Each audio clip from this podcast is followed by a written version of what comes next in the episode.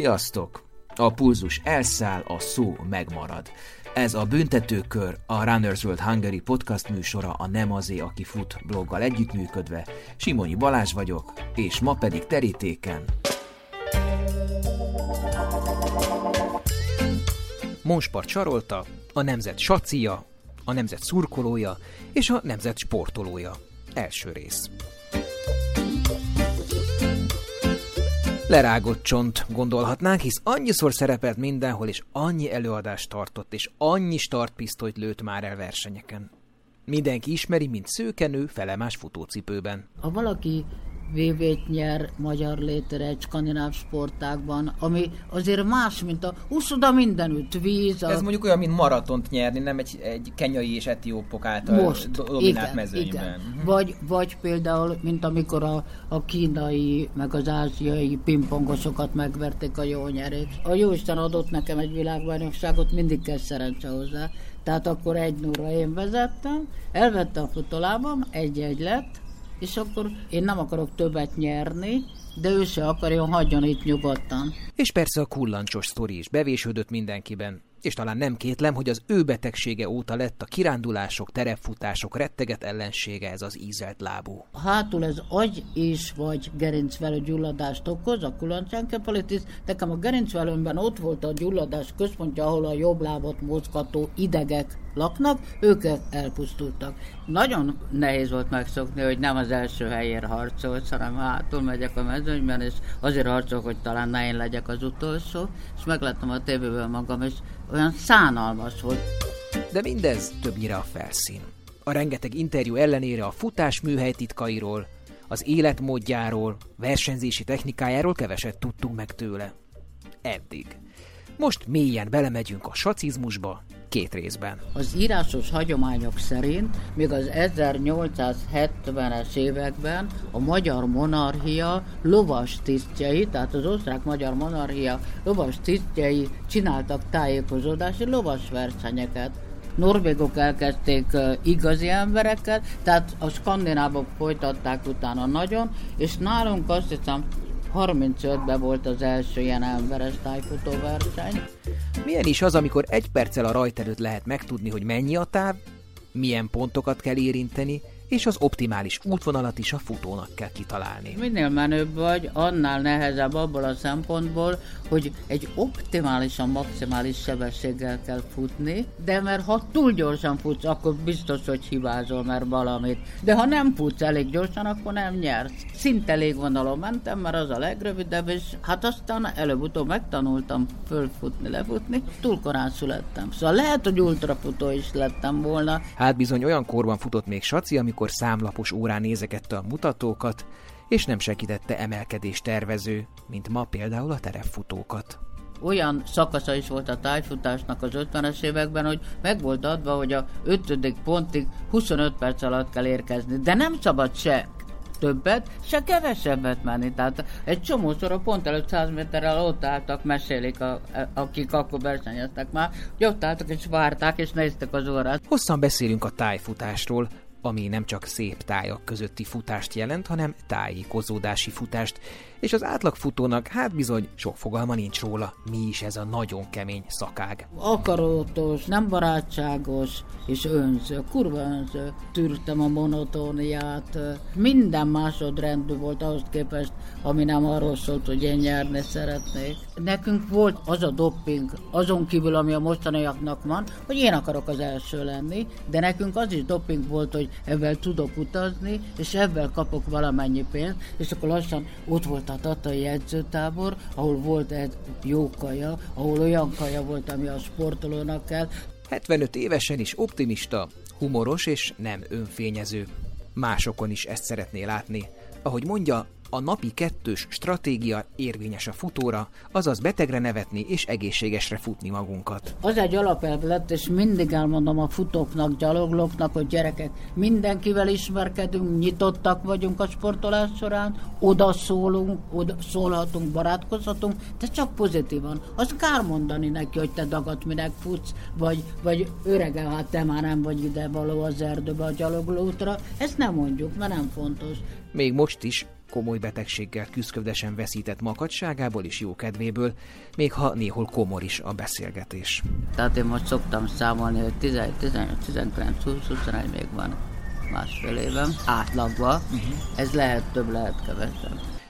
Talán már rájöttetek az elmúlt másfél év alatt, kedves hallgatók, hogy az egész podcast nagyra vágyó célja az, hogy időbeni és szakák szerinti átfedésekkel ugyan, de valahogyan a futó történelem cserepeit egy mozaikká ragasszam össze. Hézagosan, töredékesen, de mégiscsak megőrizve.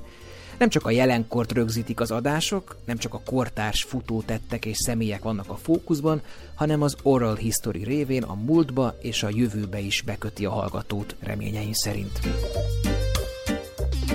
És akkor vissza Sacihoz, aki a futó történelem része.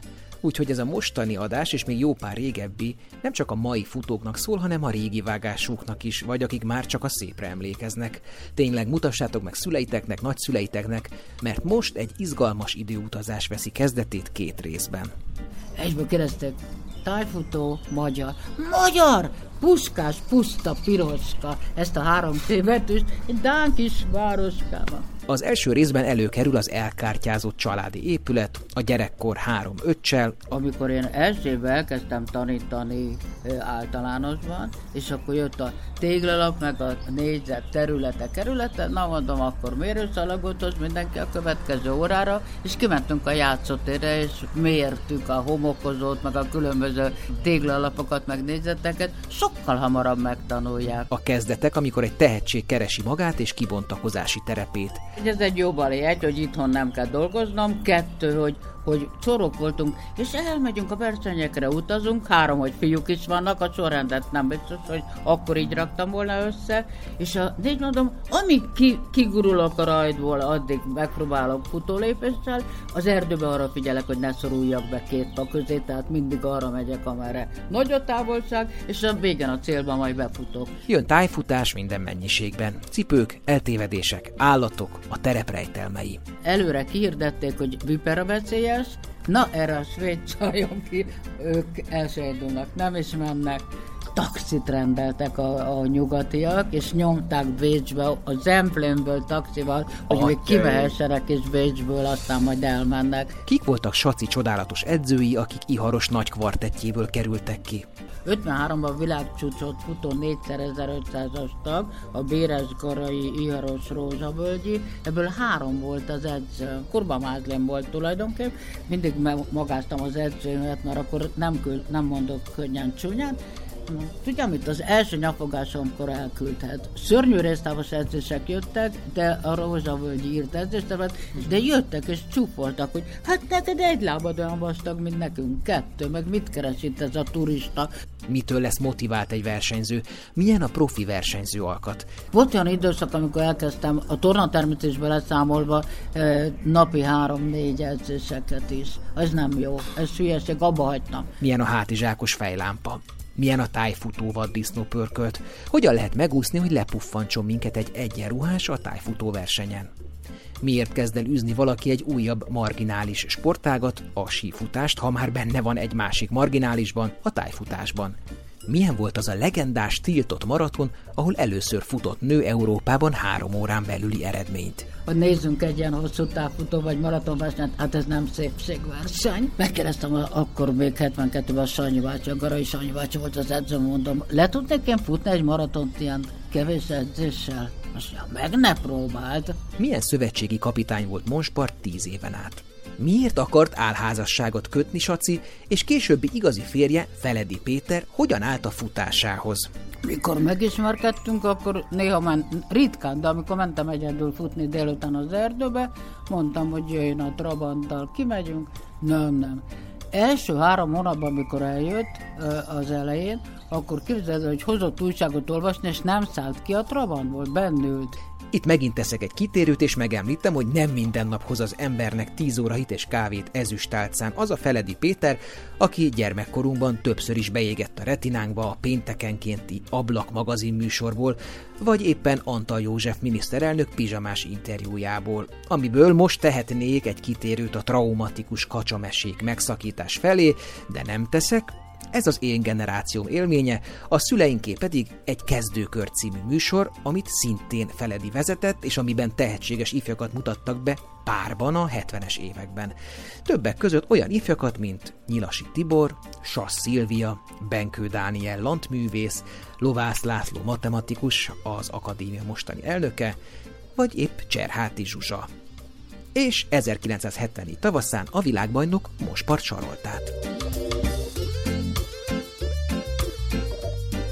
És mielőtt belevágnánk, még gyorsan arra kérlek titeket, hogy a különböző hallgatói felületeken értékeljétek az aktuális és régebbi adásokat, elősegítve, hogy előrébb sorolják a műsort, és másokhoz is könnyebben eljuthasson ez a podcast.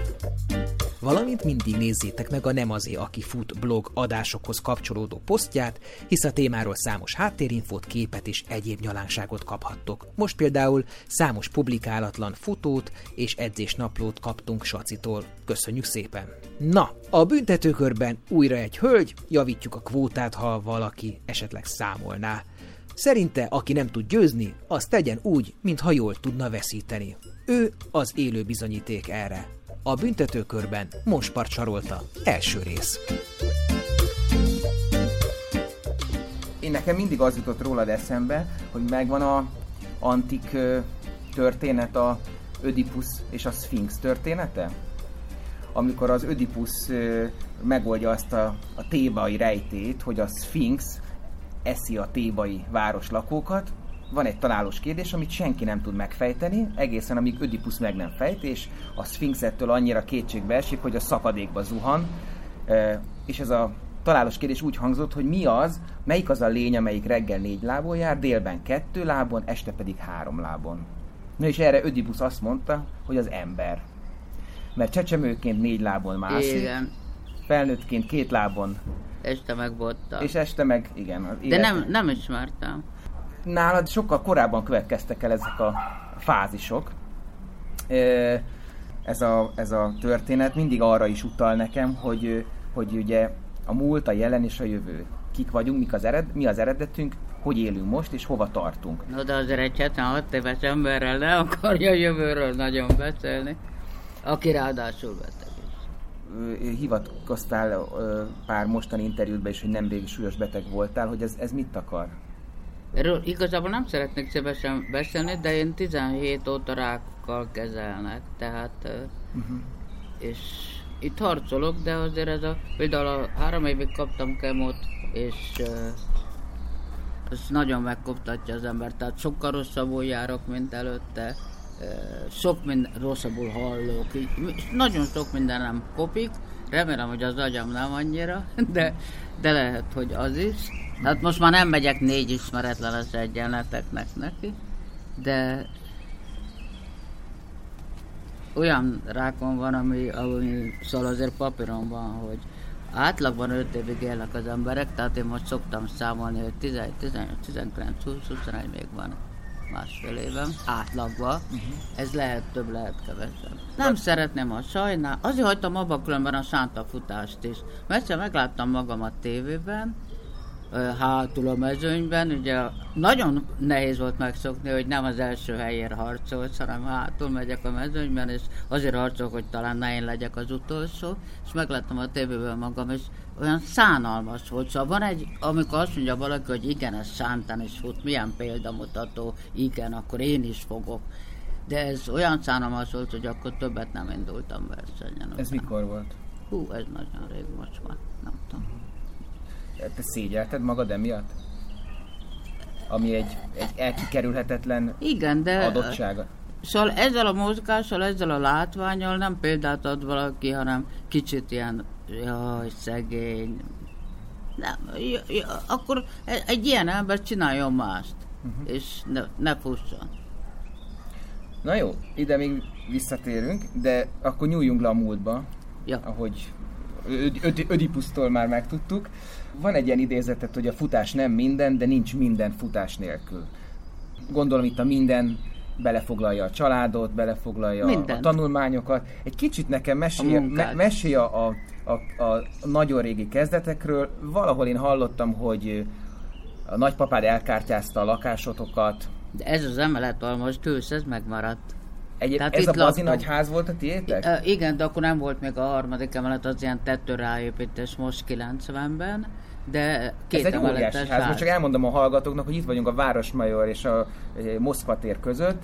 Már, már Ja, bocs, megboldogult Moszkva tér között, igen. igen. És hát egy több emeletes, viszonylag nagy házról beszélünk, épületről, ezt, ezt régen már a belmagasság miatt is gondolom ez volt a, ezek vagy nagy polgári Igen. lakások voltak, Igen. és ti mind a három szinten éltetek annak idején? Nem, nem, hát ez, ez a 30-as években történt, hogy elkártyázta, és akkor végül is a nagypapa maradt, itt megmaradt neki ez az első emelet, ez se kevés, ha azt vesszük, és akkor persze a, a világháború után elvették, és akkor a a saját lakásunkban laktunk, mint tanácsi lakás, és a rendszerváltás után, 90 után megvehettük viszonylag uh, olcsón. És uh, ki Tehát volt ez a nagypapa, aki ennyire kártyázott? Várjál. Nem, ő déd nagypapa volt, ja. de, de róla az egész szóval ilyen titoktartás volt, tehát nem tudok semmit, ne nagyon kérdez. Azt tudom mondani viszont, hogy akkoriban ez a ház olasz fasor volt, aztán amikor a háború után akkor lett Malinowski fasor, és most már nagyon régóta ez egy szép nép, Szilágyi Erzsébet fasor. Igen. És ugyanaz a lakásban lakom, de három címem. És micsoda rím, hogy te még abban a gimnáziumban is jártál. A Szilágyiban Igen. is jártam, az, az is egy jó Én oda jártam volt. gyúrni, ott volt a Magilla konditerem régen. Igen? De, hát igen, de hát ez csak teljesen... Hát neked régen. teljesen régi kapcsolat. Ö, jó, és Én akkor... még akkor jártam oda, amikor csak lánygimnázium volt, és ez, ez nem volt jó. Tehát a, nekünk akkor volt találkozás a fiúkkal, amikor vége volt az iskolának, és a villamos megállóban a Petőfi csak fiú gimnáziumból jöttek a fiúk, és mi meg lányok a Szilágyiból. De a Petőfi ez viszonylag nagy távolság van, tehát át kell menni ott a horvát kerten, szóval hát azért az, az... Nem, az nem olyan nagy. Nem, nem. Ja, nem szembe van minden esetre, igen, de azért jó. Hát és hogyha ugye beindulnak a hormonok, akkor a minden távolságot le lehet győzni, de hogy akkor itt laktatok, de tanácsi lakásban, megfogyva bár, de törve nem, ugye? Hát édesanyámnak a bátyja is itt lakott, szóval itt volt olyan, amikor, várjál, mi voltunk négy gyerek, meg a nagypapa, az hét, meg a édesanyám bátyja és a felesége, kilencen laktunk itt, szóval azért nagy különbség, amikor egy mellékhelység van, és reggel megy mindenki iskolába megdolgozni, és sorba kell állni, hogy ki jut oda be. Oh. Szóval nem, nem volt csodálatos, most, most így nagyon jó. És van neked három fiú testvéred? Három öcsém van. Az volt a szigorú konzervatív édes. Nagyon szuper szüleink voltak, nagyon szarul éltünk, szóval szegények voltunk, de, de szigorúan neveltek, és az öcsém lemehettek a majorba, bármikor jöhettek haza. Én meg le sem mehettem általában, de ha lemehettem, akkor is sötétedéskor, hétkor, nyolc. De miért volt ez? Mert közbiztonság, vagy mert egyszer ez volt a, ez volt a a beépített Igen, ez volt a régi, attitűd. hogy hú, igen, hát az a lány ez. És e, ez volt, amikor én elkezdtem... De csinos lány volt, azért féltettek? Nem, kövér. Dagat, kövér csaj voltam, szerintem nem voltam csinos. Egy egy dagat veréb, szóval semmi különös nem volt rajtam, egy szürke veréb a sokból, aki ráadásul dagat. Miért fordultál a sport felé? Mert a, a, az Mindenfelé egy... fordultam végül, mert az volt a, akkor még nem volt mosógép, nem volt padló, tehát padlót kellett lábbal kefélni, meg a, a taknyos zsebkendőt a kárt szélén. Az, padlót vixelni, így ahogy mondod.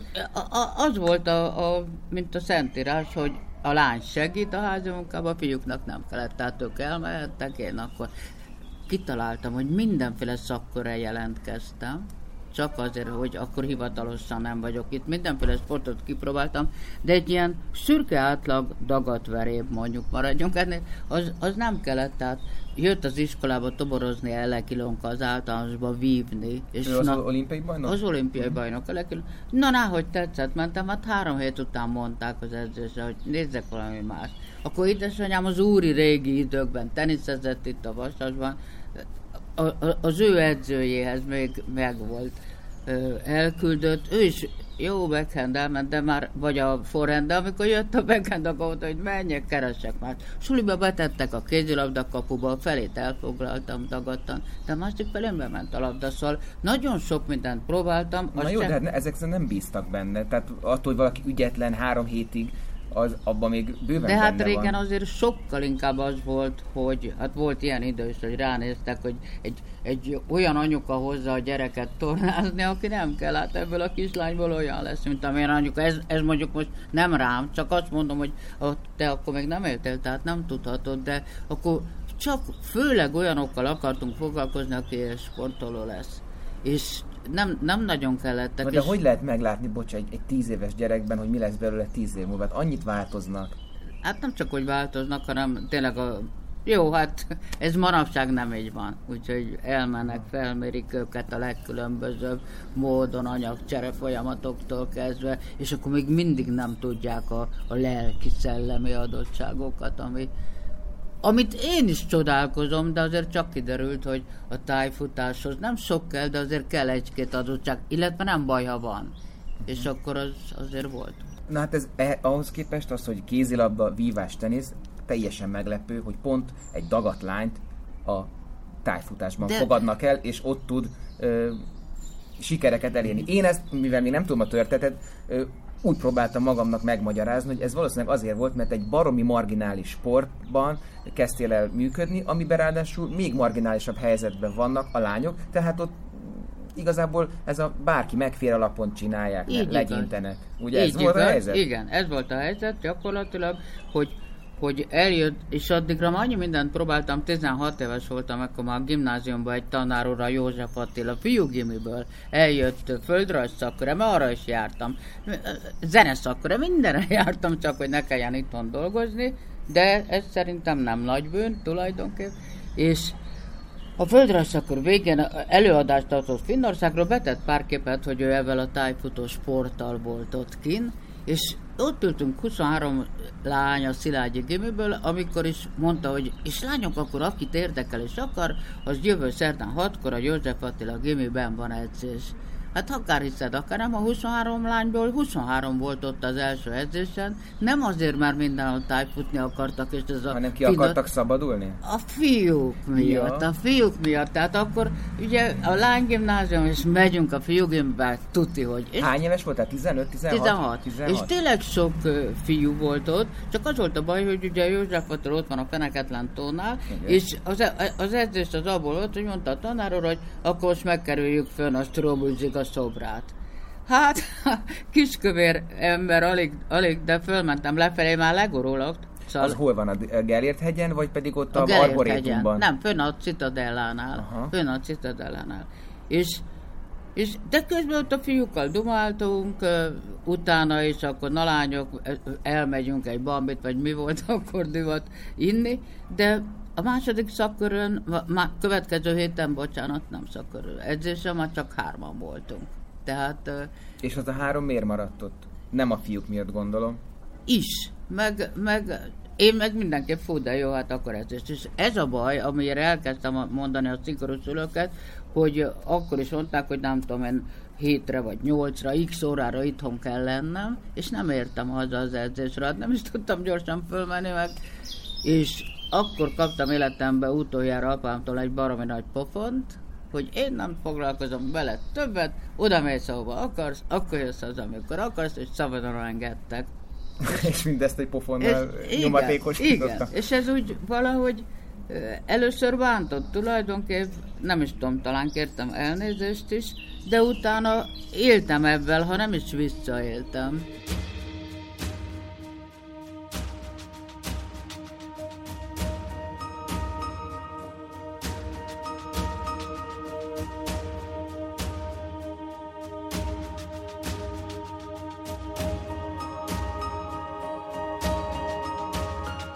Fiatal kamasz keresi magában, hogy miben lehetek tehetséges, miben tudok kiteljesedni. Mi jöhetett volna még szóban?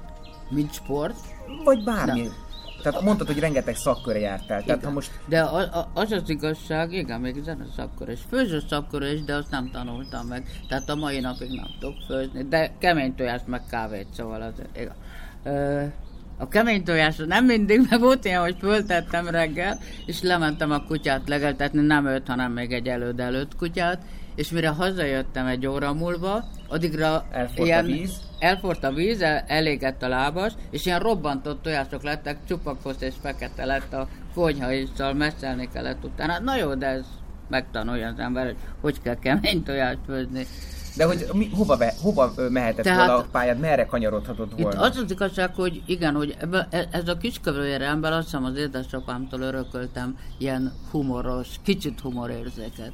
És akkor egy darabig úgy döntöttem, hogy bohóc leszek. Még az általánosban előadtuk a János Vitézt, énekesen, és mit gondolsz, mi voltam? Ja, ezt tudom, Na, mert mondtad többször is, igen, hogy te voltál a francia igen, király. Igen, öreg, trottyos hülye francia király, és szerintem jó is voltam benne. És a, utána szóval, mit tudom, a Döbrögit előadtuk, a, akkor én voltam az öreg rohadt Döbrögicsal.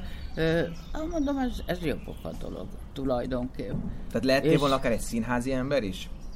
De kiderült, hogy, és ez érdekes, lehet, hogy csak kifogástnak találom, minden évben más magyar tanárom volt, tehát 5, 6, 7, 8 ban 4, és utána a gimmibe is minden évben más, tehát összesen 8 magyar tanárom volt, és szerintem szinte egyik se volt jó és valahol nem tudtak megfogni, vagy bennem végül is, ezt nem tudom, túl sok volt a reál érzék, mert mindig matekból voltam jó, és nem magyar volt. Tehát magyarban még az érettségén is négyesen volt, mondom, a színére szavalni kell, na akkor ez elfelejtve, tanár lettem. Ott az iskolában matekból voltam, jó matfizre mentem, fölvettek, elvégeztem, de egy tanár, ha egy picit jó színész, az nem baj. Igen. Ezt a rohadt unalmas mondagot, hogy miért mindig kettő, meg kettő, az négy. Abszolút egyetértek. Szerintem egyáltalán nem kell ö, bármit az ember fejébe venni, csak az érdeklődést kell felkelteni.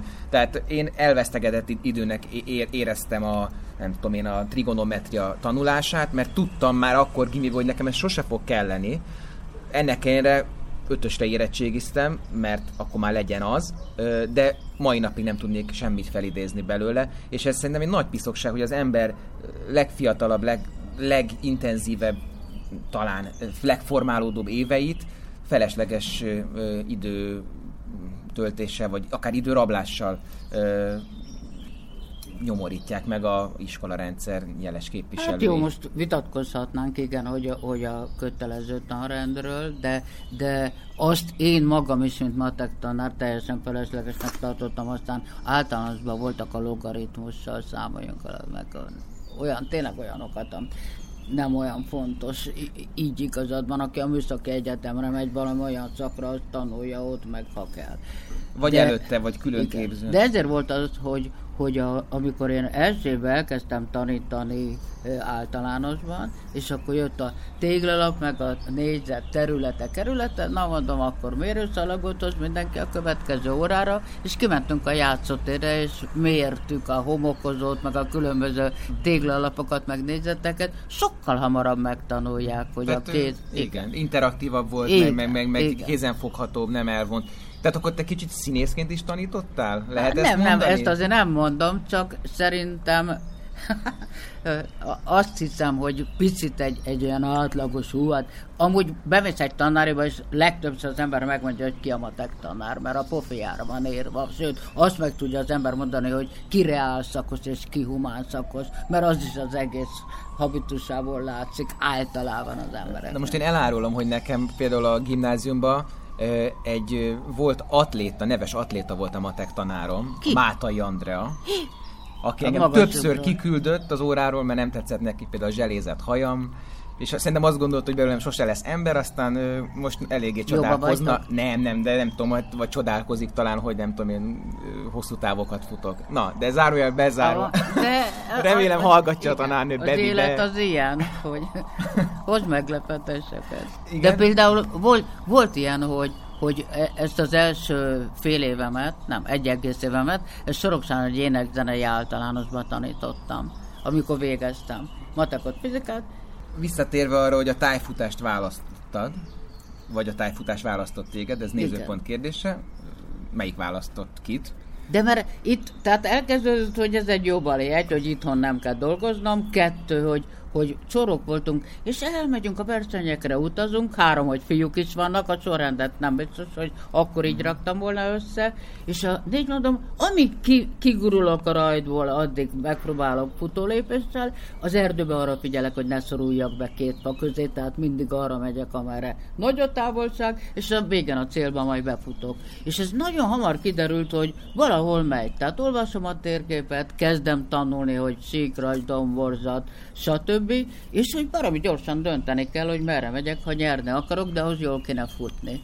És ez a jó futás, ez úgy jött meg, hogy lefogytál? Tehát a futás az Hát a futással, a igen, meg, meg kicsit elkezdtem jobb. Szóval amikor az ember csóró, akkor nagyon sok zsíros kenyér van itthon hagymával, kajának, krumpli. meg tarhonya, krumpli, tészta, szóval nem csak a péntek volt vallási alapon tészta nap, hogy nem eszünk húst, hanem minimum még egyszer, vagy még kétszer, szóval hetente háromszor volt tészta, mert az olcsó, és hát tízlal, hát ha, ha finom legalábbis. Na, de ezzel szemben akkor te odafigyeltél az étkezésedre? Vagy Elkezdtem lassan, és igazából ezt mondtad már az előbb, hogy, hogy ez a tájfutás akkoriban még viszonylag Teljesen. Hát nekem olyan, mint a súlylökés választana valaki tizenévesen. Tehát az annyira perspektíva nélküli, de... De, de új volt, és nők tényleg nagyon kevesen voltak. Sőt, akkor, amikor elkezdtem 60-ban, akkor még sokszor ilyen overálba futottak ebbe a csúnya nagykék overálban, mert nagyon nehéz hát a suhogós, nem? Hát nem suhog, de ez a munka sötétkék kamerálva. Szóval... Ja, az, a, ez a, az, amiben vizet szerelnek? Meg... Igen, igen, igen. Jézusom, de hát az, ha megszívja magát izzadsággal, hát az... Nem, nem, nem, nem, nem, nem, sőt, hát én előttem még, én már nem versenyeztem, egy olyan szakasza is volt a tájfutásnak az 50-es években, hogy meg volt adva, hogy a 5. pontig 25 perc alatt kell érkezni, de nem szabad se többet, se kevesebbet menni. Tehát egy csomószor a pont előtt 100 méterrel ott álltak, mesélik, a, akik akkor versenyeztek már, hogy ott álltak és várták, és néztek az órát. Szóval ez, ez majdnem, hogy az ős kövületébe futottam bele. Milyen órád volt neked annak idején? Gondolom már akkor ilyen számlapos, nem? Vagy ilyen, vagy effektív ilyen ment körbe a mutató, meg a, meg a és azon... Azon, de hát mert először is nem is volt egy darabig órám, mert az, az is pénz, aztán, ó, hát az sokkal később jöttek ezek a szuperórák, és ami nektek most, azt hiszem mázli, néha nehézség, hogy minden ilyen egyre gyorsabban fejlődik. Tehát lassan-lassan, de ment akkoriban, de most már, jesszusom, hát lehet, hogy ez az óra egy év múlva nem ér sokat. Én bevallom, és szerintem sok hallgató is bevallja, semmit nem tudok a tájfutásról, pedig tényleg nagyon érdekel a futás, és ebben vagyunk már benne elég sok ideje. Tudsz nekem tartani egy gyors talpaló tájfutásból? Addig én töltök neked narancslevet, nem mutogat. Jó, mi ez, honnan ered, ö, mennyire a terepfutás, mennyire nem az, mennyi... Absz- jó. Tehát, a, hogy, a hogy, futó... hogy kell elképzelni, hogy, hogy olvasom, hogy árkombokron keresztül kell menni, tehát hogy ott mennyire lehet, lehet futni. Nem meg, kell, lehet. Na, igen. akkor, akkor Tehát, mondjál el mindent laikusoknak, hogy mi ez jó, a tájfutás. megpróbáljuk azért viszonylag röviden. Gyakorlatilag a rajtba kap az ember egy térképet, egy nagyon jó térképet, ami minden rajta van, minden kis ösvény. Nekem olybá tűnik, hogy olyan, mint amikor egy keresztrejtvényt állít össze az ember, mármint aki a térképet készíti, vagy egy burdaszabás mintát, tehát hogy valami tök bonyolult lehet ezt előkészíteni, és kell hozzá mindenféle térképészeti ismeret, tájismeret, futóismeret, és még bonyolultabb lehet ezt megfejteni, lefutni.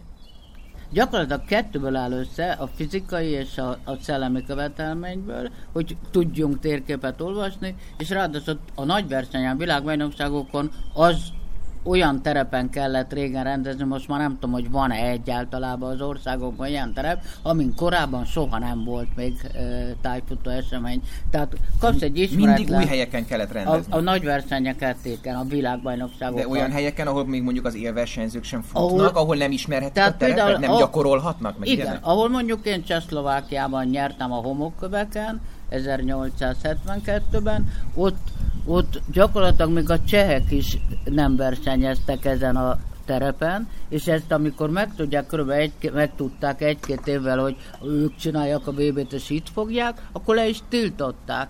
Tehát most hazudnék Be, a... Becsületből se... A, lehet, hogy oda lehetett menni, aki... Uh-huh. Mi nem mertünk oda menni, külföldiek, az biztos visszatérve, kapsz egy térképet, és azon rajta van a pálya. Az nyer, aki leghamarabb végig tud a pályán. Mit tudsz, hogy milyen hosszú ez a pálya? Rá van írva? Vagy le kell neked méregetni, nem, de az nem, új, nem, új rá van írva, de azt az ember akkor már látja, hogy ezek, mit tudom én, a, a nagy részt az én időmben 20 ezeres térképek voltak, tehát hogy akkor egy centit, ha látok, körülbelül az 200 méter. Szóval, de az, az Milyen volt, távokat futottatok? Igen, körülbelül a, a megtett kilométer egy-egy női elit pályában 10 volt, 10 kilométer, a fiú az 15-16, de, és itt ha az Alföldön van, ahol nincs szint, és ahol sokkal gyorsabban fut mindenki, mint ö, ö, mondjuk egy, egy vértesen, ahol ezer egy gyönyörű csipke, domborzatú hegyek vannak, meg dombok, meg lefutó lejtők,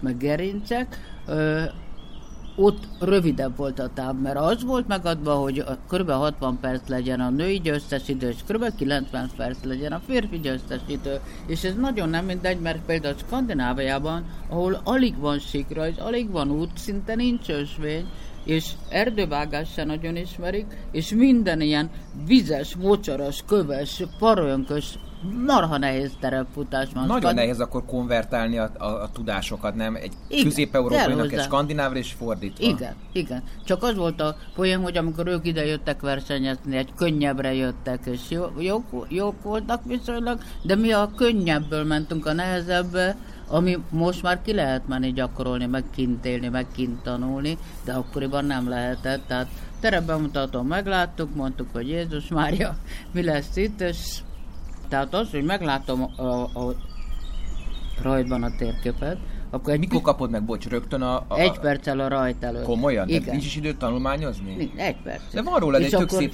fut, amikor fekszel valami réten, és akkor nézel a térképet. Van, az a ja, aha, jó. És, és okay. E- ez alatt, az egy perc alatt megnézed, hogy körülbelül a, melyik a legnehezebb része, ahol majd figyelni kell, hogyha jó versenyző vagy. És akkor tényleg azt mondtam, hogy az elején mindenképp az első pontra arra megnézem, hogy milyen, konta, milyen kapcsolatban vagyok én ezzel a tereppel és ezzel a térképpel. Mert a térképet is egy térképjavító készíti, és ki, te kicsit másképp, én kicsit más, ő kicsit... Hogy, hogy térképjavító? Hát mert ez a térkép, amit kaptunk, ez a katonai térképeket, hát most már nem hívjuk katonainak, ö, készítették tájfutók tájfutásra, és ebből kifolyólag, ha megnéztél mondjuk egy parktérképet a Margit szigeten, minden pad rajta volt. És én mondtam a gyerekeknek az iskolában, hogy el lehet menni, és tudjátok, szerelmeseknek melyik padon lehet csokkolozni, mert látjátok, hogy hol vannak padok a Margit szigeten, és melyik van bozótosabb helyen, olyan kint a, a nagy Ahol más is lehet csinálni a csókolásot. De, de várjál, de, de ezek nem titkos térképek, a katonai térképek? Akkoriban régen titkosak voltak, volt ilyen még a 60-as évek elején, hogy a verseny után elvették a térképünket, és nem kaptuk meg. Ilyen is volt, vagy elloptuk, de szóval általában, mert számozva volt, és tudták, hogy melyiket kaptak. Gondolom határ mentén sosem ment verseny. Közvetlenül nem, igen. Mert hogy egy aknazár, vagy valamire rátéve egyetek. Nem, nem, ah, nem. És például, amikor Sopronba mentünk, akkor volt meg ilyen, hogy a vonaton nem is tudom, hol jött a katonai ellenőrzés, hogy hova megyünk, Sopronba. Mi? Tájfutó versenyre. De akkor Sopronból nem nyugat felé ment a területünk, hanem inkább kelet vagy dél, már nem emlékszem különben, de biztos, hogy nem nyugat. Ott volt az, hogy egy, arra úgy emlékszem, hogy egy szelit gesztenyésben, és az be is van a térképben, hogy, hogy nem szabad átmenni rajta.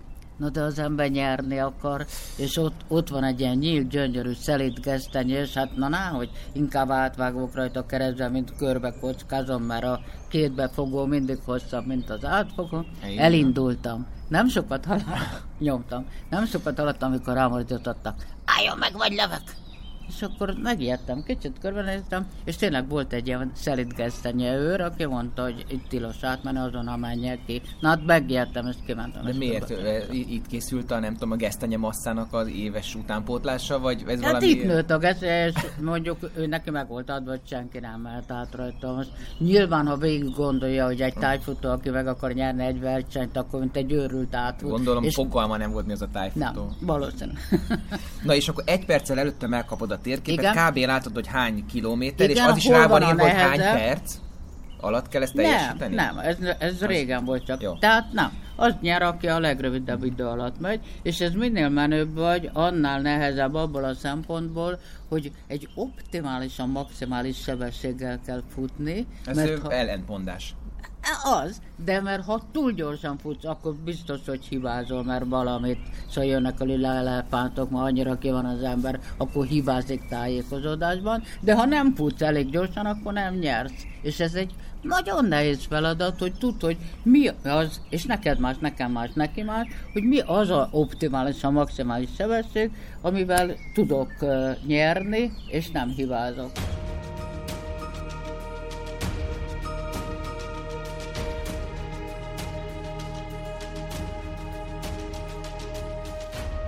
Ezek laminált térképek voltak? Tehát ha esett az eső, nem áztak át? A végén igen, korábban megvittük ezt a nylon bugyit neki, és akkor betettük mi magunk. A már régóta tájfut az ember, és részt vett sok térképes versenyen, hát ez igen? minden versenytérképes gondolom, vagy sok edzésem, akkor az olyan, mint a karmester, hogy ránéz egy kottár, és ott van 60 izé, hangszernek a kottája, és rögtön átlátja, ránéz, és már tudja. Ez Tehát nem kell nagyon, meg, nem kell nagyon olvasgatni. Az a karmester az nagyon nehéz dolog, és érdekes, de erről most nem beszélünk, hogy mennyire kevés női karmester van. Most már úgy néha-néha adódik egy, de azért nem sok van nagy zenekar élén. Más a énekkar, énekkarban vannak nők is. De, de itt igen, látni kell a, domb, a színeket a térképből, a vízrajz a legkevésbé. Ezek színes térképek, amiket Igen. kapsz? Tényleg? Akkor, amikor kezdtem, nem. Akkor fotó volt és fekete-fehér, meg 50 ezres, tehát alig volt rajta valami. Ez volt egy katonai térkép, ami, ami régen az maga-maga is fekete-fehér volt. Sőt, én már nem versenyeztem olyannal, de előttünk olyan térképek voltak, hogy ilyen eséstüskével rajzolták, hogy milyen a domborzat. Most már, amit te is ismersz, a az kör. A, igen, a barna rajzolatú körök. És Tehát akkor ez egy színes... Ö... Igen, és akkor a, a barnával nézted a domborzatot, az egy nagyon fontos információ, pláne, hogyha fut az ember, nem, nem jó, ha beszít mert szintet, hanem ha lehet, akkor maradok a szintvonalon futok, ami persze nincs a valóságban, és marha nehéz menni rajta, de és tartani a szintet, és, és amikor útvonalat választasz, tehát azt mondod, hogy jó, megyek az első pontról a másodikra, akkor lehet, hogy te, aki jó futó vagy, azt mondod, nem baj a hosszú, de elmegyek erre az úton, meg arra az úton, és utána odaérek, tehát síkrajzokon, utakon futva gyorsabban. Tehát kreatívan lehet itt válogatni Igen. az útvonalat. Én meg jó. általában úgy futottam pán az eleinte, hogy kis kövér is voltam, szóval elég mackosan, hogy, hogy szinte légvonalon mentem, mert az a legrövidebb, és hát aztán előbb-utóbb megtanultam fölfutni, lefutni. Ez például egy, egy olyan stílust ö, ö, ad egy futónak, ami megkülönbözteti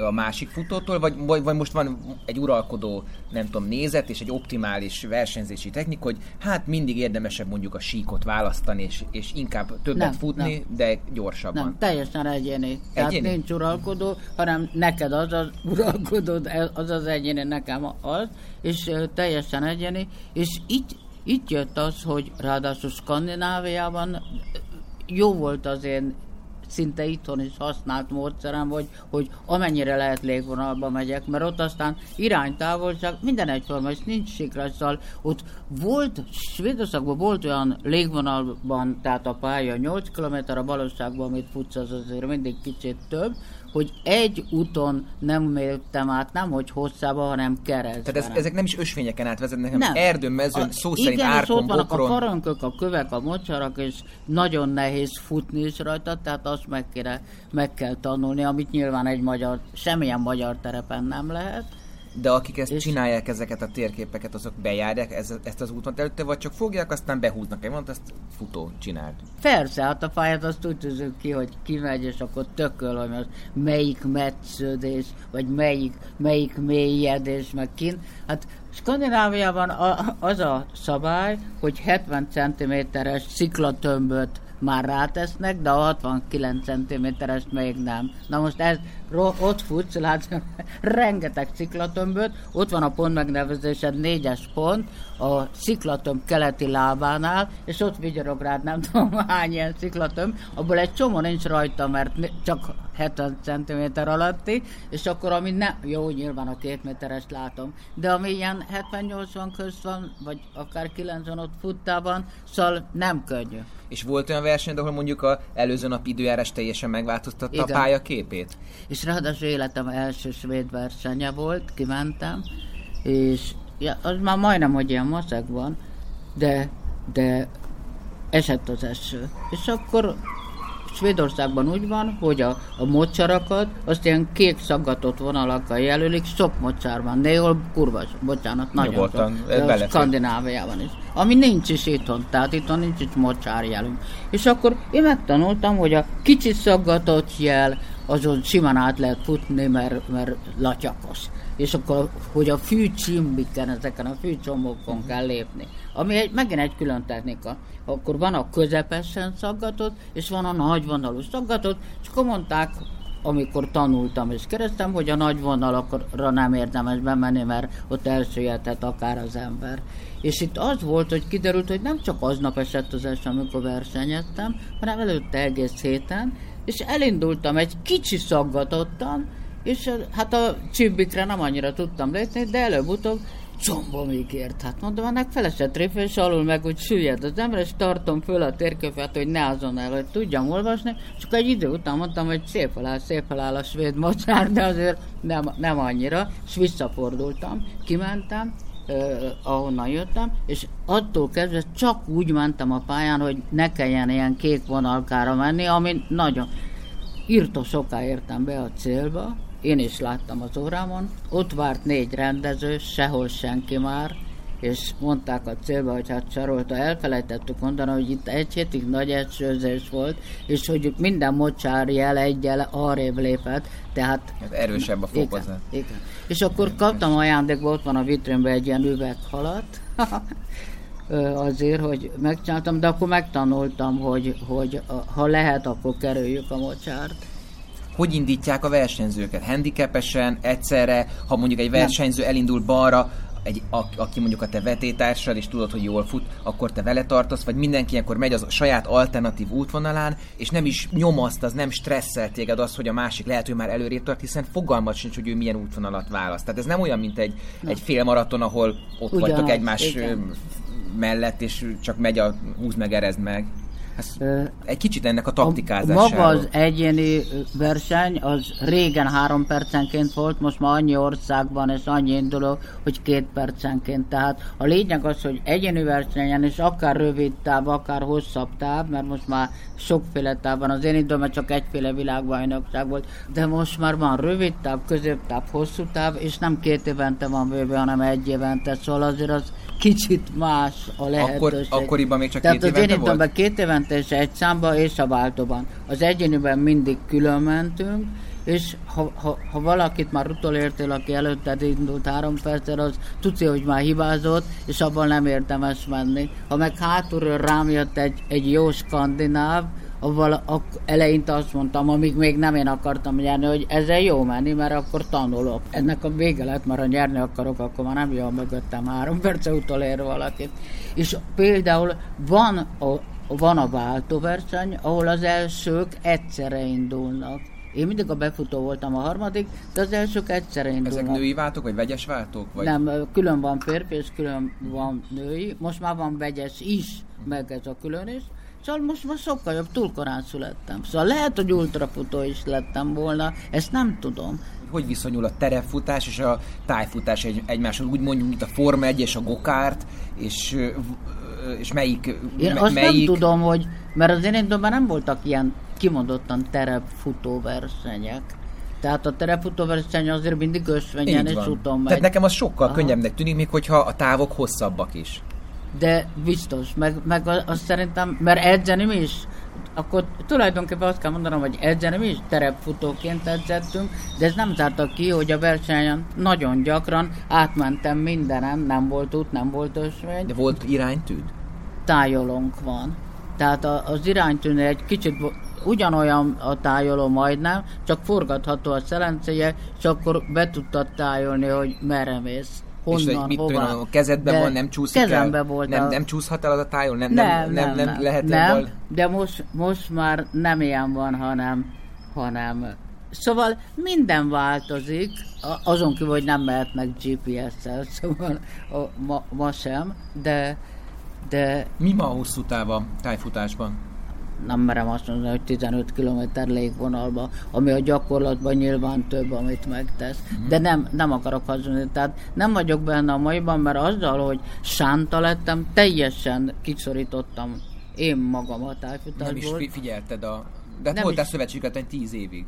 Igen. De ennek de... nem tartotta a hüvelykujjadat hát az ütőeren? De, akkor még igen, de hát az is mikor volt, 90-ben vagy. Hát igen, nekem 90. az tegnapnak tűnik. Igen, de 30 éve annyit fejlődött a sportág, hogy nem igaz. Szóval azóta lett, hogy hogy sokkal több verseny van. Van sprint verseny, ami mindig benn van a városban. Pont ezért, hogy a média oda jöjjön, a Velencében voltak ö, versenyek, vannak is, hát most nem, de... Érdekes, szóval... amit mondasz, mert én tényleg azt gondolom, hogy benne vagyok a futás világában, még hogyha jó nyilván... Hát eléggé benne vagy. Mi, hogyha vannak olyan területek, amiket jobban preferálok, de a tájfutásról mindig tök keveset hallok, és, és talán nincs is tájfutó ismerősöm, meglep az, hogy azt mondod, hogy, hogy, ez, hogy, ez, hogy, hogy mennyien vannak, hogy évente van már világrendezvény, vagy, vagy EBVB, hogy, hogy, hogy kik választják ezt, hogy, hogy, mert a terepfutásban több a szponzor, több a verseny is talán, vonzóbbak talán a tájak, nem tudom, ott talán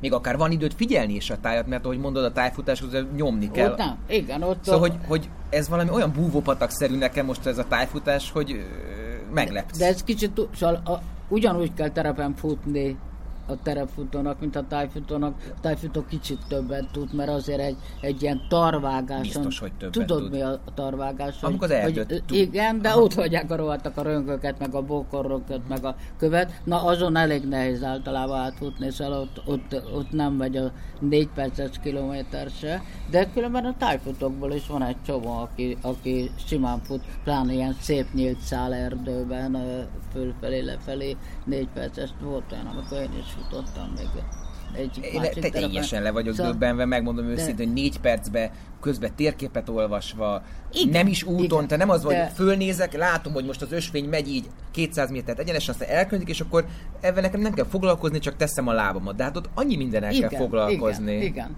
És közben állandóan ellenőrzöd a, a, a, főleg a domborzatot és a sikrajzot, tehát a fekete és a barna jeleket, de azért egy kicsit, na náhogy figyel az ember a, a, a zöld jelekre is, mert ha sötét zöld az erdőnk, akkor az ilyen csúvás és baromi nagy a zajnövényzet, és akkor nem érdemes átmenni rajta, hanem körbe kell kerülni. Magyarország teli van erdővágással, amiben mindig megy ösvény, szóval, de mondom, Skandináviában mindez nincsen, úgyhogy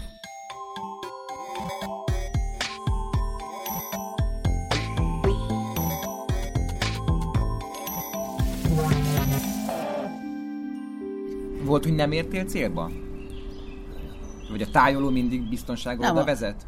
Szóval azt szoktuk mondani, hogy egy tájfutó, hát a kezdőt nyilván nem kell kiereszteni olyan helyre, szóval a kezdőt azt küldjük olyan helyre, a Margit szigetre először tanulni, ahol ha vízbe lép, akkor már elbaszt, elcseszte, tehát lépjen vissza, de, de vagy volt ilyen, hogy, hogy ilyen országút háromszögbe van a terep, szóval ha kiér, akkor tudja az ember, hogy akkor bajban forduljon vissza. Nem, nem volt ilyen.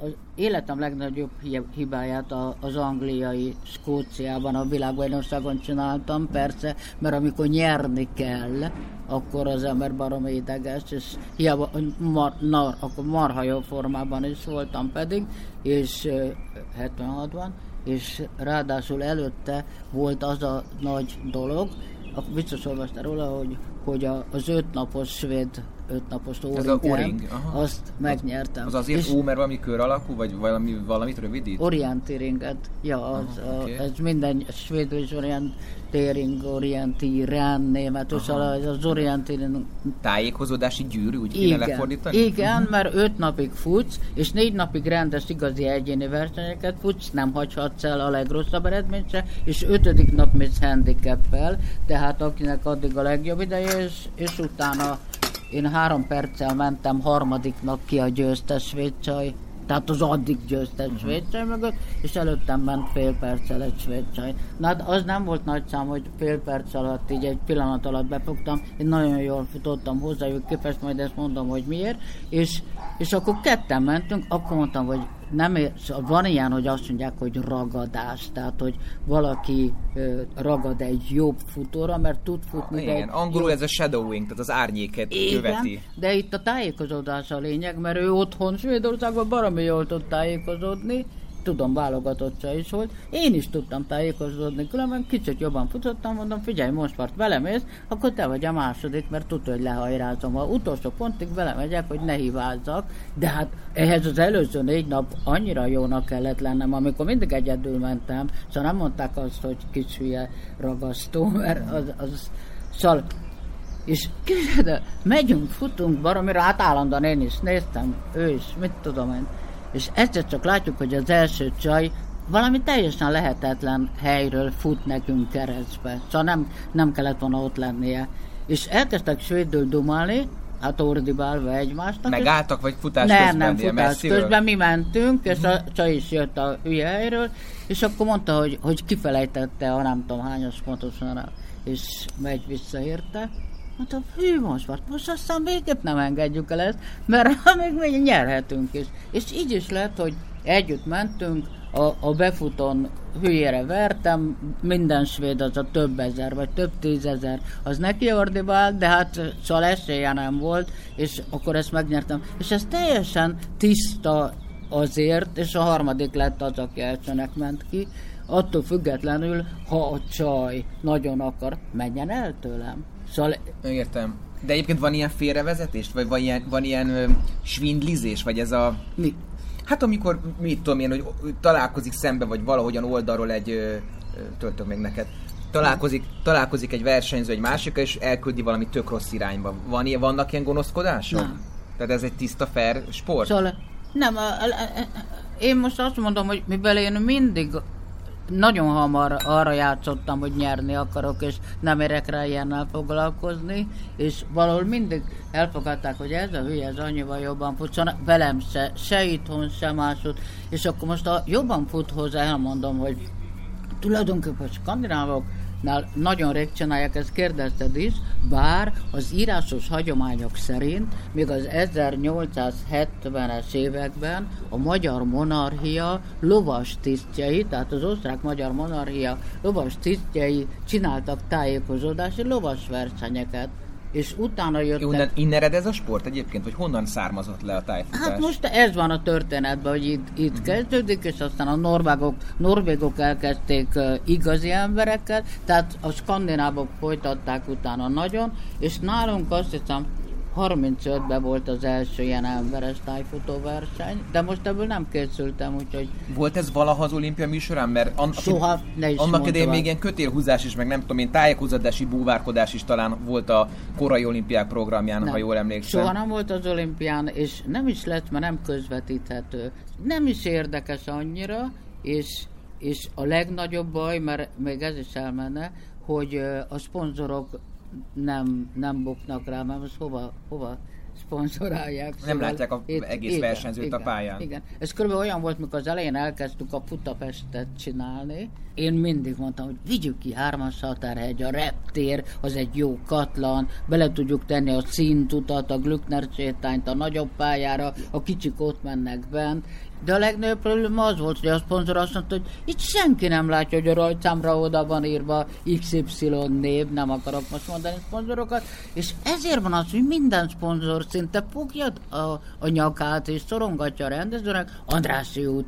Hősök tere, ott sok ember Hát van. igen, mert nem nézzék. mecenatúrának fogják föl, hanem szponzorációnak. Hát Ne, de nekik kell ebből, hogy... így- Világos, így- ő, neki Szóval meg lehet érteni az ez az ősidő, most megint nem tudom, hogy hogy van. De vissza, nem ezt a skóciai nagy hibádat.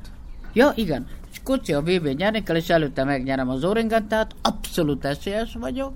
Én is tudom, meg mind, minden szóval ilyen, minden versenyt sokat megnyerek, Európában tuti, legalábbis, és, és ide tudok menni a szocialista országokba útlevélből kifolyólag Skandináviában nem annyira. És nyomom, és a négyes ponton, ami a térkép szélén volt, kezdőkoromban se csináltam ilyen hibát, 180 fokkal elmentem. Tehát ránéztem a térképre, jó ötösre, és nem bent a térképen futottam, hanem elfutottam 180 fokkal. Miért? Meg volt a, Nem a tudom, miért csináltam. fejed? Vagy, Igen, ideges vagy voltam. fordítva hogy tartottad a térképet? Nem tudom. Egyszer volt a mi osztálykirándulni, aki vezette a lány az osztályból, az megfordít- abszolút fordítva tartotta. Nem tudom miért, hogy csináltam. Az a lényeg, hogy futok, és nem jön az, amit itt memorizáltam, hogy miért. Ránézek a térképre, pedig az tényleg van. De itt nem az van. Itt egész más van. Ott tökéletlenkedtem egy darabig, hát mondom, tiszta hülye, hogy nézem. Mondom, Jézus, lejöttem a térképről. Na, ná, hogy nem látom, hogy hol vagyok, és akkor visszarohantam a ponthoz, és onnan folytattam tovább, de ez elég volt ahhoz, hogy nem tudom mihez volt elég, és én akkor azért úgy elkeseredtem, hogy, hogy még egy hibát csináltam, és akkor nem nyertem, pedig akkor nagyon kellett volna.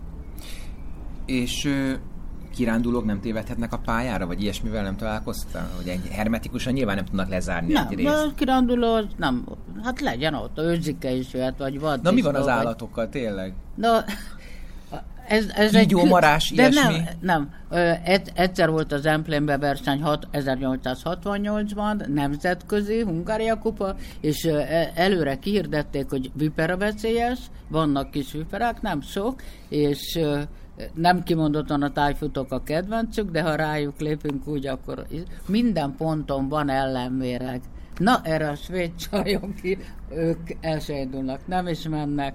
És persze a vége azért az lett, hogy mindenki elment, senki nem látott kisviferát, nagyot se, nem történt semmi, de jó, tényleg beszartunk egy kicsit, és, és viszont ennek a 68-as augusztusi Ungar kupának lett a vége, hogy akkor mondták, hogy hú, Magyarország lerohanta, mondták a rádióba Csehszlovákiát. Most és nem mondhatták azt, hogy baráti segítséget nyújtott, I- nem igen, azt mondták? valami ilyesmit Aha. mondtak, és, és akkor tudom, hogy taxit rendeltek a, a nyugatiak, és nyomták Bécsbe, a Zemplénből taxival, hogy Atya még kivehessenek, és Bécsből aztán majd elmennek. A vaddisznó, a vaddisznó nem bánt, hanem fél az embertől, tehát igazából igen, tudom, mondják, hogy amikor kis csikosai vannak, akkor március-februárban, február Mátraháza edzőtábor, futunk, ö, ötusázó fiúkkal mentem, nagyon sokat edzettem fiúkkal, mert lány, az nem volt tájfutó lány, aki nem, nem volt gyakran. És nyomjuk a Mátrába, és egyszer csak megy elől a, a, mögötte a sok kis csikos, egy kis csikos lemaradva sántán fiúkat a ötusázok. Gyerekek, este malacpörkölt lesz, ezt megfogjuk. Mondom, nem, hagyjátok, nem, megfogjuk. Persze, a kicsit megfogták és visított. A vaddisznó hátra sem nézett. Ment el a többivel, röfögött, vagy hívta őket, és ment a többi egészséges kiscsikos utána, és, e- ez, és este volt malacpecsány, de nem ettem belőle. Kettő. Miért ezek az öttusázók még ehhez is értenek, hogy De- szúrni, nyúzni? Jézusom. De jó. hát ez olyan jó balhét szerint, de belefér. De a, ugyanez tökbe, csak mondom, hogy a kutyával vagyunk mindegy valahol úgy a hegyekben, helytelenül elengedem a kutyát, és egy ilyen nagy rét látszik a lejtőn, közepén van egy bokor, amiben egy őzike anyuka, vagy szarvas, de nem volt szarva, szóval valami ilyen négylábú, és a kicsenye ott fekszik, de meglátja a kutyát, aki ugye elindul arra, akkor elkezdi noszogatni, toszogatni az orrával, kiderül, hogy a kis gida az sánta, és az anya beállt úgy tologatni a kis sánta gidát, hogy a közte volt a kutya, és mi köztünk, és a gida közt. Tehát mintha védené. És aztán nagy nehezen visszahívtuk a kutyát, ők meg elmentek úgy, hogy segítette a kis sántak idejét, nem volt vele másik. Tehát ezt csak erre mondom, nekem ez a két látványos eseményem volt, hogy az őz, vagy ez a szarvas segített a kicsi betegének, a vaddisznó meg hagyta hújjon a férgese. Gondolom egyébként Erdélyben nem rendeznek túl sok tájfutó versenyt, meg a pásztorkutyák miatt. Na, ma, akkoriban nem voltak még mackók, tehát uh, futottunk, viszonylag sokat, főleg a Erdély részen, igen, és uh, a kutya az mindig veszély itt, uh, itthon is uh, a lakott terület szélén, de nem nagyon tudok olyanról, hogy történt volna. A, ami pár éve volt például a Vértesben, hogy ez egy, egy nagy madár, nem tudom melyik, az pont volt fiókája, és amikor az, x-edik tájfutó is ott futott el alattuk, mert, mert hát nem jól mhm. volt a pályavezetés, nem tudott a fészekről, akkor így megsturcolták pont egy Ez kis... két hete történt velem, itt a rakparton külügyminisztériumnál, hogy egy varjú kétszer rám csapott. Ja, az a, a varjú, a, itt a Városmajorban is ilyenek, a derke kutya hajtja őket, mert tudja, hogy ahol ők vannak lenne a földön, ott kaja van, akkor oda rohan, és akkor mérgesek lesznek, és megjegyzik és múltkor már... Nagyon úgy, intelligens, Varjú a legintelligensebb igen, állat. Had, tehát nagyon dög, és a szemetes kosarakat kirámolja, és szóval... És tudod, hogy tudnak beszélni? Nem. Hortobágyon van egy madárkórház, és ott van Varjú, Negro, és ha azt mondod neki, hogy Szevasz Negro, akkor ő visszabeszél ilyen nagyon furcsa robotgép hangszerű hangon, hogy Szevasz Negro. De esküszöm, mint a papagáj. De jó. Próbálják ki, akik arra járnak. Nem, szóval okos megjegyzi, és megjegyzik a dereket, és legközelebb megyünk a akkor már jönnek, és én akkor a botommal hadonászom, és akkor egy kicsit, és képzeld a parókámat leveszik, szóval ez egy ciki lenne.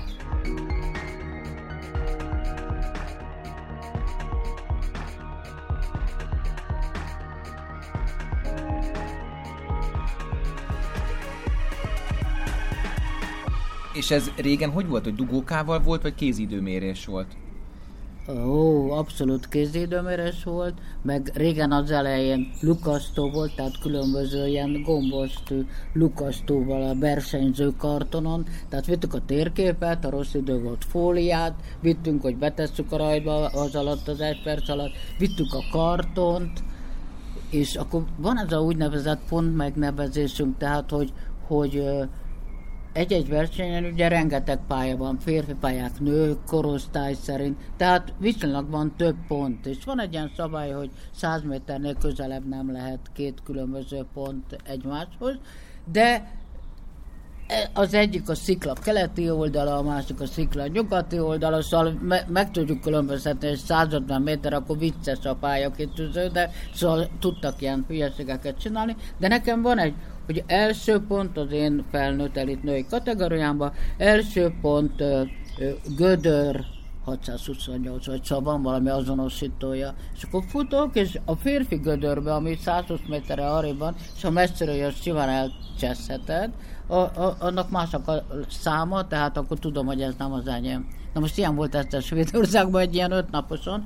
Nem tudtam, hogy hol vagyok, mert megfogtam egy ilyen, hát ott rengeteg sziklapont van, és akkor jött pont egy idős bácsi, elég idős volt, és akkor mondtam neki, direkt megtanultam svédül különben, mert az az angol-német Lobkovicsa, nincs nagyon nyelvtam, kicsit ilyen hülyen, affektán beszélnek szerintem, mert fölkapják a hangsúlyt. Kérdeztem tőle svédül, hogy mutassa meg, hogy ez melyik pont. Rám nézett, és látta, hogy elit rajtszámon van. No, elit, no. nem, nem segített. Micsoda tartás. Igen. Ez... A frissítés hogy volt régen? Tehát úgy... Vannak frissítő pontok, vagy frissítő helyek, például Magyarországon. Az is jelölve van a térképen? És az be volt rajzolva a térképre mindig egy pohárral, és sokszor volt, hogy ugye nem lehet, tényleg hülye helyekre nem lehet kivinni, tehát ahol volt valami út, amin tudja, hogy olyan az útvonal választás, hogy mindenki átfutott valahol, akkor oda kivittek autóval innen, és ott volt pohárjel. És mit adtak? Tehát gondolom víz? Víz, víz, víz, víz. víz. Tudom, a Bogár Jani annak idején azt mondta, hogy volt víz, méz, polivitaplex, tehát kb. Igen. ez volt a De a választék. futóversenyen, de nem, nálunk csak víz volt. Csak víz? Igen, igen. De nem baj, az, az, hát milyen cipőbe futottunk, szóval ezt nem lehet már összehasonlítani. A röhögő görcsöt kapott a későbbi énem is, hogy, hogy az elején Milyen milyen cipő. Dorkó?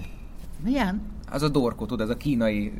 ö, Nem, izé, a- a kínai cipőben nem, nem, nem, nem, nem, a a- kínai volt később, aminek nevezték, de ez a dorkó, ez a, ez a lapos talpú Várjál, a, tornacipő. a Botász volt a csehszlovák, ami, ami már jobb volt, mint, hogy hívják a magyar tiszta cipő? Hát igen, de az ma egy trendi cipőnek számít. Igen, tudom, ott van az MKN-ben a boltja is, de ott van a sarkon a, a pont a cipővarrása ott volt, ahol az ahilleszed van, és elől ott volt a cipő orránál a varrás, a kis piros mintás turonak, ahol a körömágyak vannak. vízholyag és körömleválás. Minden, szóval abszolút, amit tanítanak. És akkor jött ehhez képest a botász, ami már, már jobb volt, és, de hát mindegy, az elején kezdtük tornacipőbe, illetve a, a, a, kaptunk a skandinávoktól, legalábbis a menők, gumistoplist, mert ők azért a gumistoplistba mentek. Hát de a, vehettél volna Magyarországon is olyat, nem a, ilyen a, a, foc, a focista cipő, az is gumistoplis De az, az, egy, az egy ilyen nagy, nagy a stoplia és merev, avval nem lehet jól a terepen futni, Mhm. azzal nem. Ez kicsi, sok kicsi apró gumis.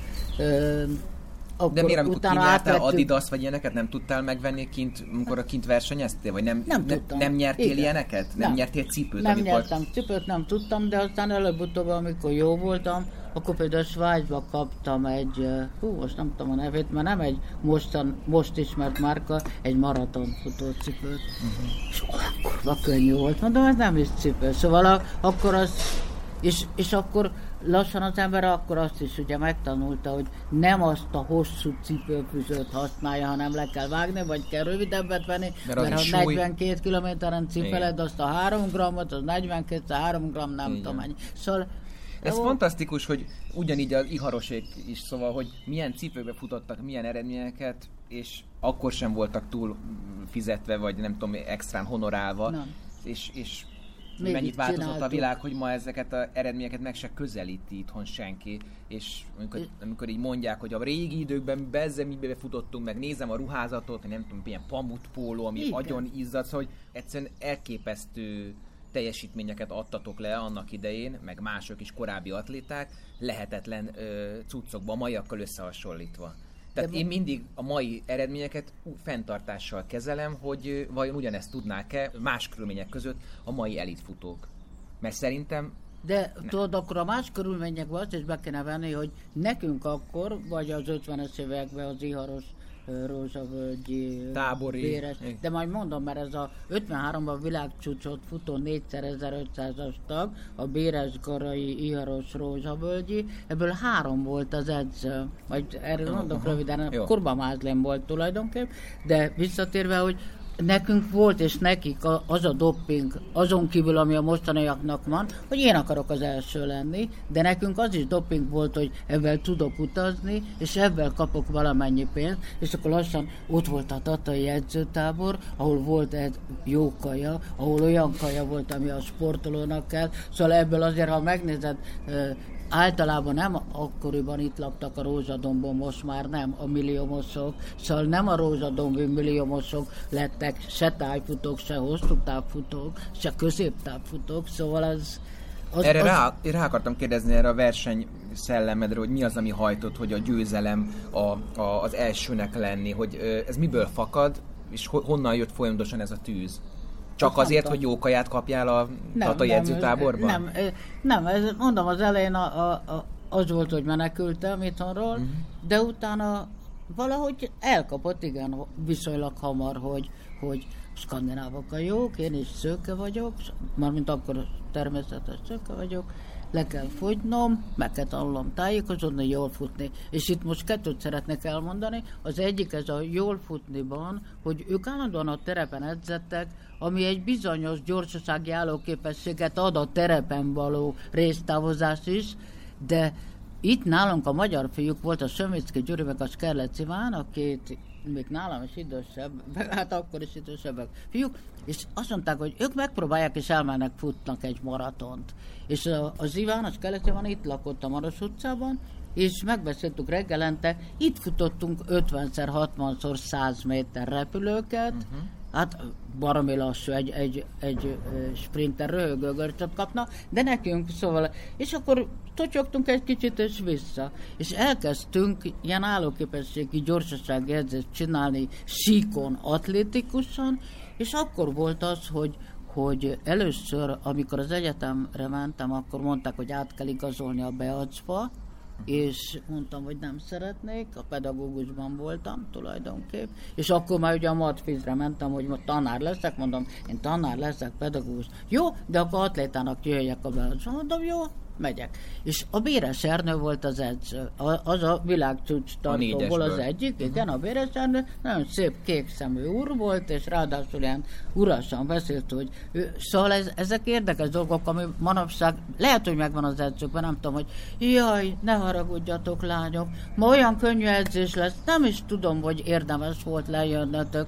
Futunk 6x800-at időre közte 200 könnyen, szóval baromi nehéz edzés volt, miért az időt, stb. Tehát a Béres Ernő volt edzőm itt, atlétikusan, de az a három lány, aki megmaradt a iskolából, a földrajz szakkörből, tehát mi mhm. voltunk az a három tájfutó, akik ők is lejöttek ide velem, attól független, hogy nem jöttek az egyetemre, de, de én voltam a legszarabb futó háromunkból, szóval kis gombóc voltam még mindig, meg lassú, mezé meg betettek azért, hogy tehát a Nagy Zsuzsa, még egy beacos atléta, na jó, ez a Monsport menjen. Addigra már kicsit javulgattam azért, és megnyertük a Magyar Mezei Bajnokságot. Uh-huh. De jöttek és csúfoltak, hogy hát neked egy lábad olyan vastag, mint nekünk, kettő, meg mit keres itt ez a turista? Szóval simán le vasas atléta, csak ők simán le turistáztak, szóval Na, Hát jó, de hát azért ilyen, nehéz jó. az átjárás a, a, Akkor a, a utána, sportága, pontosabban ugye elkezdtünk atletikusan edzeni itt a fiúkkal, meg a, a futni. A, tehát azt akarod mondani, hogy amellett, hogy terepen, terepen edzetetek fölött, bevezettétek a, a, a, a, a atlétikapályás résztávos edzés, igen, hogy a gyorsasági állóképességünk jobb legyen, és akkor terepen is jobbak voltunk, akkor kerültem Rózsa egy völgyhez, tehát ő a második ebből a branchból most. De ő volt az atlétika edző, de nem a, a tájfutó nem, edző. igen. És a két edző együtt működött, vagy ez a saját én különbejáratok is igen. Én kevertem őket, volt? hogy azt mondtam, hogy ami olyan tájfutó edzés, hogy hogy térképes, arra ide jövök, hogy gyakoroljak, meg a hétvége az mindig térképes edzőverseny vagy edzés volt, de a, de a a, a nehéz, kemény fizikai edzéseket hétközben azt a rózsáshoz, és akkor mondtam Rózsás, hogy ez, ő is ilyen nevetes kék szemű volt, és azt mondja, a lányokkal nem foglalkozom. És ott láttam, ott a pályán ott körözött a, a Gyulai Pisti, és az akkori, nem volt szerintem még a feleség a Kazi Olga, de, de már jóba voltak, és az Olga. De hát az Olga is a Nagy Zsuzsában, szóval ők baromi jó 800-asok voltak a, akkoriban. És Azt mondjuk el, hogy a, akkoriban a 800 volt a legma, leghosszabb női táv. 1005 nem volt? Hát az később lett. Én szerintem igen. Tehát, tehát, tehát hogy jó, lehet, hogy volt, ebben én sem vagyok biztos, de hogy, de hogy olyan, hogy 3000, 5000, 10 maraton nem, semmi nem, nem volt. És akkor, akkor a Rózsa azt mondja, hogy a lányok mindig nyafognak, mondom, tudja mit? Mindig magáztam az edzőmet, mert akkor nem, küld, nem mondok könnyen csúnyán, Mondom, tudja mit, az első nyafogásomkor elküldhet. Szörnyű résztávos edzések jöttek, de a Rózsavölgyi írt edzéstervet, és utána mentünk Tatára tájfutó edzőtáborba, és én nagy büszkén vittem a Rózsavölgyitől a futóedzés tervemet oda a szövetségi kapitánynak, hogy nekem ezt írta elő, és nagyon jó edző volt a Ő Pista. aztán Tatán is maradt, és az, az évei utolsó éveiben ebédet hordott ki. Igen, tudom, a Trabant furgonjával, vitt amatőr futóklub, klubot. Voltam már a utolsó előtti ilyen nagy nyilvános szülinapján, amit a Tata város polgármestere meg. Szóval próbálták, Szomorúan ért véget ez az egész ö, nagy régi futó ö, De én azt nem értem, hogy ezeket Trió az négyes. embereket miért nem, miért nem használták eredményhirdetésre a MASZ, a Ma- Atletikai Szövetség, és akkor még most jön a harmadik, tehát a Béres Rozsabogyi, és a Garai Sándor, ő pedig lett MASZ elnök, Mhm. és, és a, a Sanyi bácsi a Beosznak lett a tágfutóedzője, így kerültem le kapcsolatba, és isteni erősítő tornatermi edzéseket tartott hetente kétszer reggel hatkor az egyetem tornatermébe, és bekérezkedtem hozzá, mert nem voltam beacos, és évekig jártam oda a hozzá. Olyan erőnleti edzései voltak, nagyon jók.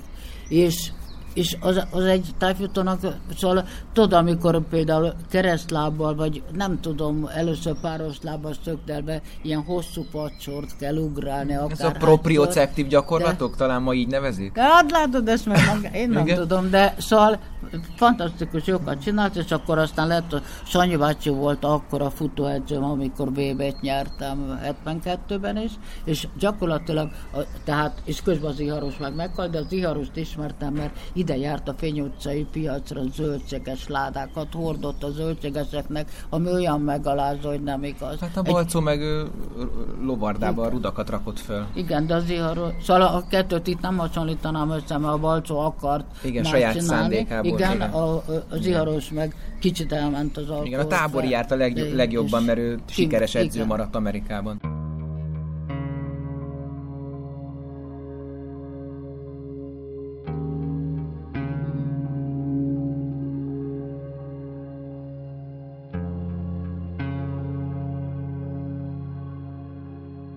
Mennyit futottál összesen egy héten? Tehát kilométer adagra mennyi jött ki?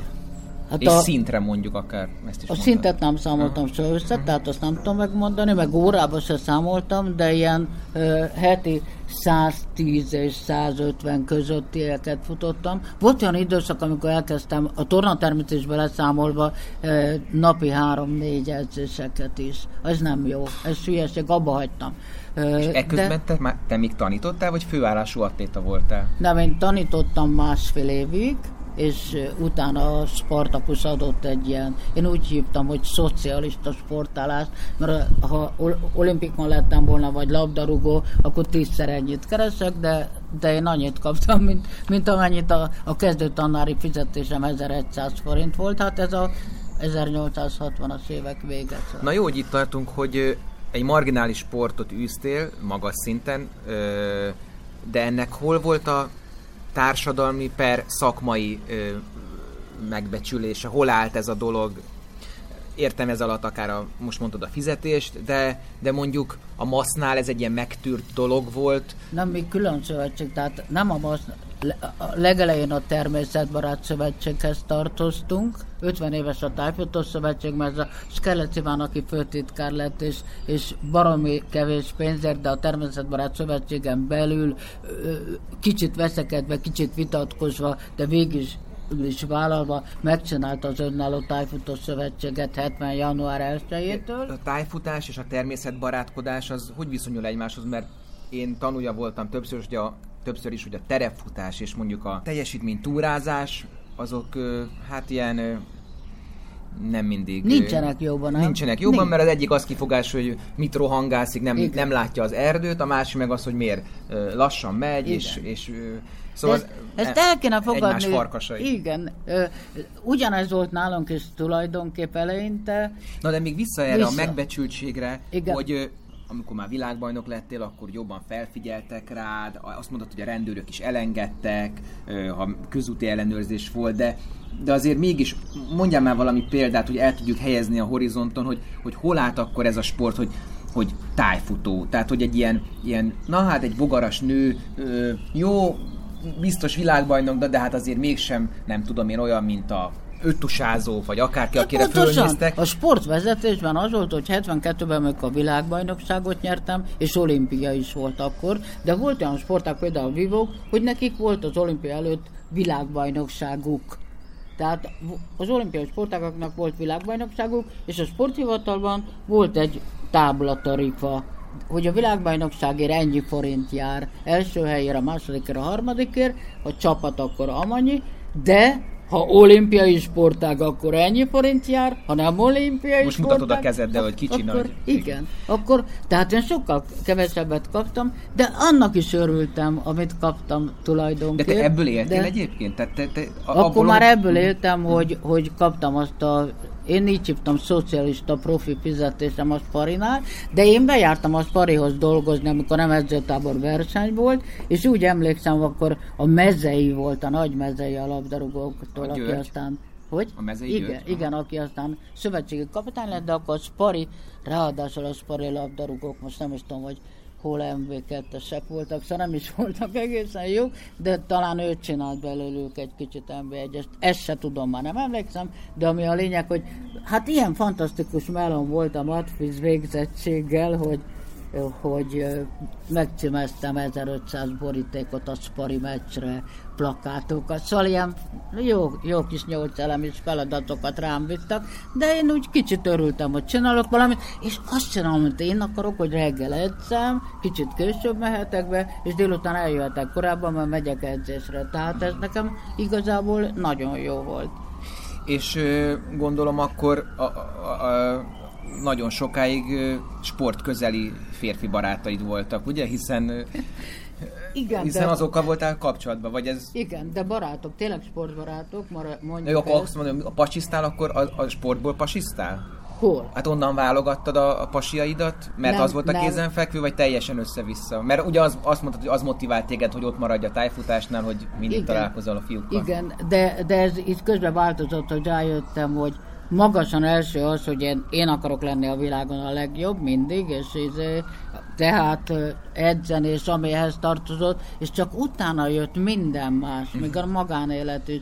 És ha olyan habsz, ki, ki bírja azt ki? Hát gyakorlatilag márciustól novemberig egy hétvégén nem voltam itthon, mert állandóan verseny volt, valahol, vagy itthon, vagy külföldön, edzőtáborok, Na, és akkor én azt igen. kitaláltam, hogy hogy akkoriban ez egy őrület volt, hogy nem, hogy nem volt pénzed, meg nyugati valutát, de útlevelet se volt, meg ma, maszegban, ö, hát az hivatalosan nem adták ide az útlevelemet, csak úgy, hogy na most akkor menjél, gyakoroljál Skandináviában. Akkor kitaláltam, hogy csinálok egy álházasságot, és meg is beszéltem a svéd versenyzőkkel, hogy volt az idős, hát nem akarom mondani a nevét, Harald volt a keresztneve, újságíró, magányos, akár, nálam is idősebb, 20 évvel akkoriban, és, és mindig ő jött ilyen kedvesen, és mondom, segítsetek nekem, megveszem Harda, hogy én nem akarok semmit, nem akarok ide jönni, de vegyen el papíron, hogy legyen szabad útlevelem. És?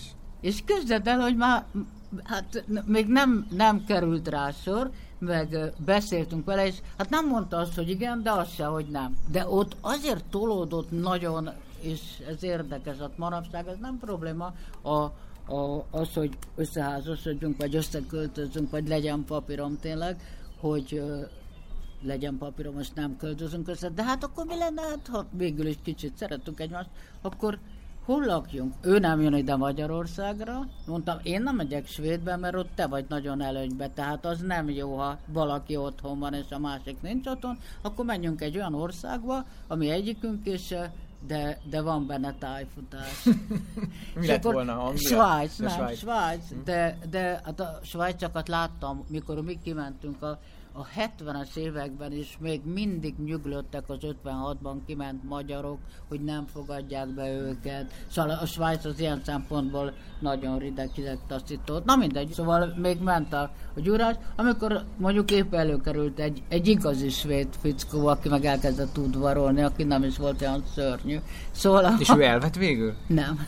Tehát ez nem, nem csináltad ezt a Nem, mert közben, ma, Megkaptad? majdnem, már majdnem, de közben akkor meg, megismertem a Feledit. Azt hallottam, hogy a Péterrel egy televíziós műsor kapcsán ismerkedtetek meg. Ő egy olyan mű, műsort csinált a televízió, vagy kezdőkör, ahol viszonylag fiatalok valamit már csináltak a pályájukon, ebben volt TSZ elnök, politikus, és én már sok Sas Szilvia De operaénekes, ez a Gyulai itt mellette. Nem, ez a, ez a picit Hasonló. hasonlít rá, meg sötét a kép, de ez a Réceg János nevű ö, hegesztő, öntő szakmunkás, és ő akkor nyerte meg a nemrég ezt a ipari Stahanó verseny. verseny, igen, Kimbalal Újpesten dolgozott, és én meg a, akkor nyertem meg előtte a világbajnokságot.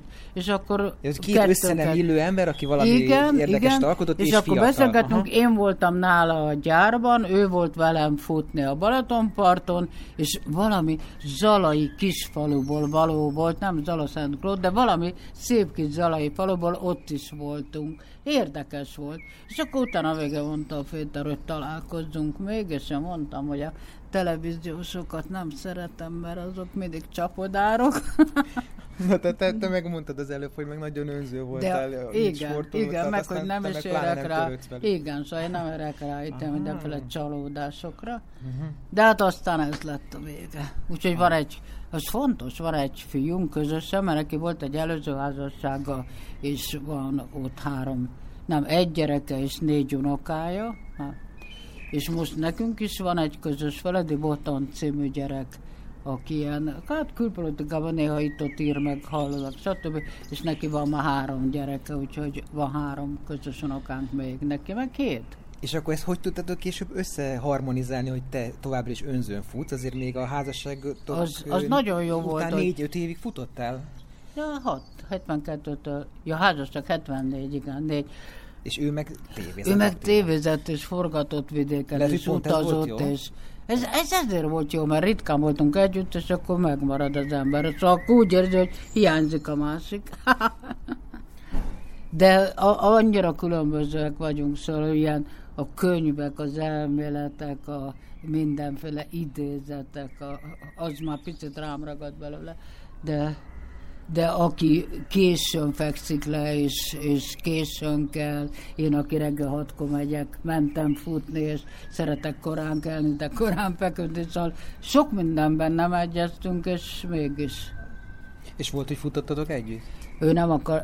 Kezdett el, ő jelentkezett az érettségi után a TF-re, mert boxolt, tornázott az iskolában, még valamit csinált és a tépre jelentkezett, de nem vették fel. Úgyhogy a következő évben már aztán a jogira mentem, és a tépre. És mikor megismerkedtünk, akkor néha men, ritkán, de amikor mentem egyedül futni délután az erdőbe, mondtam, hogy jöjjön a Trabanttal, kimegyünk.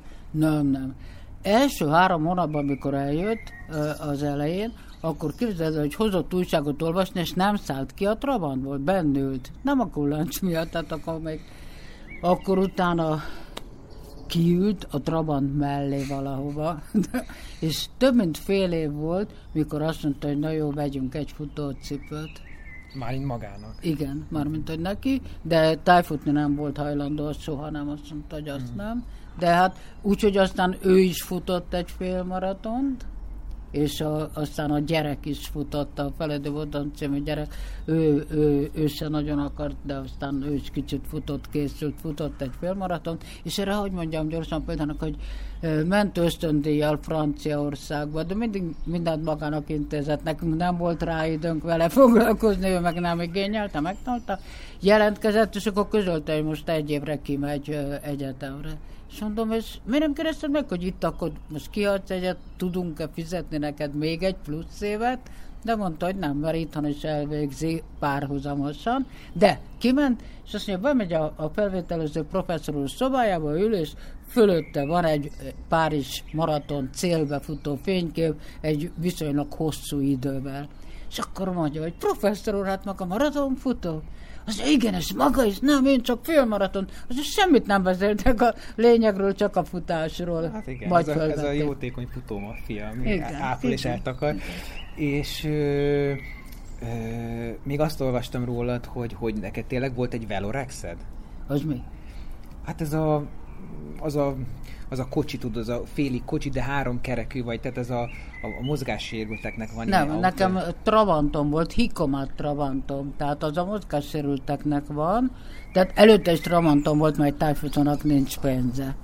És Trabantom volt, de jó az a Trabant, szóval neki mentem valaminek, mindig volt olyan színű szikszalagom, amelyen a Trabant, megragasztottam, hát papirautó, és ment tovább. Most több százezer egy karosszeria rakatos, szóval azért más. Na, visszatérve, Trabantom volt hikomat, Trabantom lett, hogy a rossz lábam, tehát az azt jelenti, hogy csak két pedál van, és... Automata és váltó? Automata uh-huh. váltós. Most is, autó, most is abban kell vezetni, szóval azóta egyfolytában, és ott szörnyű volt, hogy ülsz a Trabantba, amire rá van írva, hogy hikomat, tehát látják a mellét beálló BMW-k és Mercisek, ráadásul szőken ő van benne, na hát akkor, na de ha ott az oktogonnál állunk, ahol két autó áll egymás mellett. Most már nem fér el a bringasáv miatt. Ja, de, de most ez, a, bocsánat, az Andrássy ja, úton aha. vagy, és a, és, és a kettőből egy lesz, akkor Hát a Trabanttal nem, a Trabanttal nem, de azért annyi, szóval most ezekkel a jobbatokkal már simán. Iskolázol. Igen. és azért a versenyszellem, az, hát majd megfigyeled magadat is szerintem. Sok mindenben, igen, megmarad a versenyszellem.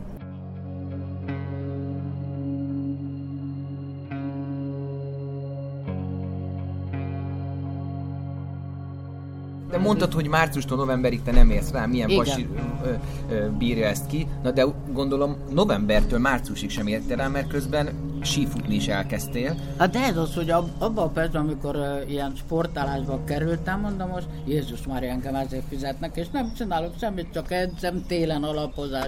Sok futás, de volt ilyen, hogy innen kifutottunk Nagykovácsiba meg vissza télen, és ilyen havas eső volt odafelé, azt hiszem szembe, és úgy befagyott minden, hogy alig láttam ki a rés.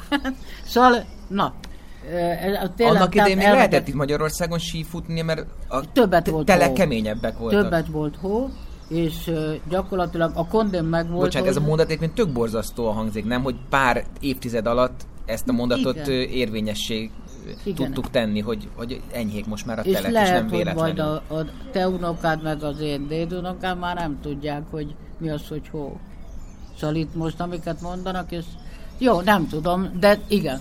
Tehát Gajatetőn volt a vasas, ott voltunk uh, sítáborban, én mindig elmentem országúton sikon futni, mert szerintem én azt mondtam, hogy a sífutás az valami jó, de az nem azonos az igazi futással, tehát nekem kell minden nap legalább egyszer igazi futni, tehát vagy reggel kimentem sífut, uh, szárazon futni egyedül ott az országúton, vagy délután az, az szarab volt, mert a délelőtti, délutáni sífutó edzés után már sötétbe menne az ország országúton, ami nem volt jó talajilag, szóval általában hajnalban mentem, vagy reggel, amikor még világos volt. Úgy jól tudom, hogy a sífutás sportorvosi szempontból az egyik legkeményebb sportnak tartott igen. sport, hogy így szót szaporítsak. Talán a sífutóknak a legmagasabb az oxigén felvő képességük, tehát Pontosan. a VO2 max. Igen. hogy, hogy, hogy, hogy, hogy nagyon jó a fizikum. Az a, volt, a, a hogy a, a sportkorázban mértek minket, akkoriban mivel a, a tájfutó keretorvos a sportkoráz röntgenorvosa volt dr. Samagyvári Károly, ezért úgy viszonylag ott többet értünk, úgy, mint például magába a sporthivatalban, uh-huh. és ebben ő segített azért, hogy mint keretorvos, de ő, ő mondta, hogy ő az egyetlen, aki Trabanttal jár be, mint orvos, mindenki másnak valami nagyon volt olyan, de a laborban, laborban nem nagyon, laborban és a röngenben még nem fizetnek az emberek. Igen, Na, Igen. Ott, amikor mértek, akkor mondták, hogy fú, ez a V, ami van nekem mm. nagyon jó, ilyen, most nem akarok hazudni, hogy hogy 80 vagy 82, vagy szóval valami nagyon jó érték volt, hogy ez csak a szovjet sifutott csajoknak van ilyen. Egy 80-as évekbeli újságból idézek, a fénykép megtalálható majd a blogon. Monspart sarolta a volt tájékozódási futó világbajnoknő 160 cm magas, 51 kg, 14 testgyűjt százalék, maximális oxigén felvevő képessége a teljes testsúlyra vonatkoztatva 77,2 ml oxigén, míg zsírmentes testsúlyra vonatkoztatva 89 ml oxigén. Összehasonlításként a férfi válogatott evezősök átlagadatai a teljes testsúly kilogramra számítva 60,6 ml, zsírmentes testsúly kilogramra 70,2 ml oxigén. Ennyit a VO2 Maxról. tényleg jó voltam. Nyilván volt valami jó adottságom, és rengeteg melon volt benne, szóval baromi sokat edzettem. Nyújtottál például, hogy megelőzd a sérüléseket? Nem, vagy... a nyújtást akkoriban még nem nagyon mondták, nem nagyon tanították, de azért be, szóval a, most nem emlékszem, hogy mikor beköszöntött az életünkbe, és akkor jöttek, hogy edzés előtt nincs nyújtás, edzés után van nyújtás, de edzés előtt vannak a nyújtó. És el tudtad hogy... kerülni a sérüléseket? Ennek Igazából ellenére? igen. Én egy, egyet sérültem csak, mert ez egy külön történet, hogy van éjjel is tájfutóverseny, meg van tájékozódás és sífutóverseny is. Tehát a, az éjjeli verseny itthon nálunk szemét módon csak a, a, csak a férfiaknak volt, és nem volt a nőknek. És nagyon pipa voltam érte, és kimentem egy, egy ilyen háromnapos versenyre Skandináviába, hogy éjjel, nappal, nappal, és éjjel, az éjjeli futam az Dániában volt, és persze ilyen ligetes rekettyésbe okosak rendezik, hogy lássa lámpával. Kaptam lámpát. Fejlámpa akkor, vagy kézilámpa? Nem, fejlámpa, és akkor még olyan volt, hogy az elemek, ami a lámpához volt, kaptam egy mellény, és hátul volt a hátamon egy zseb, és abban voltak az elemek.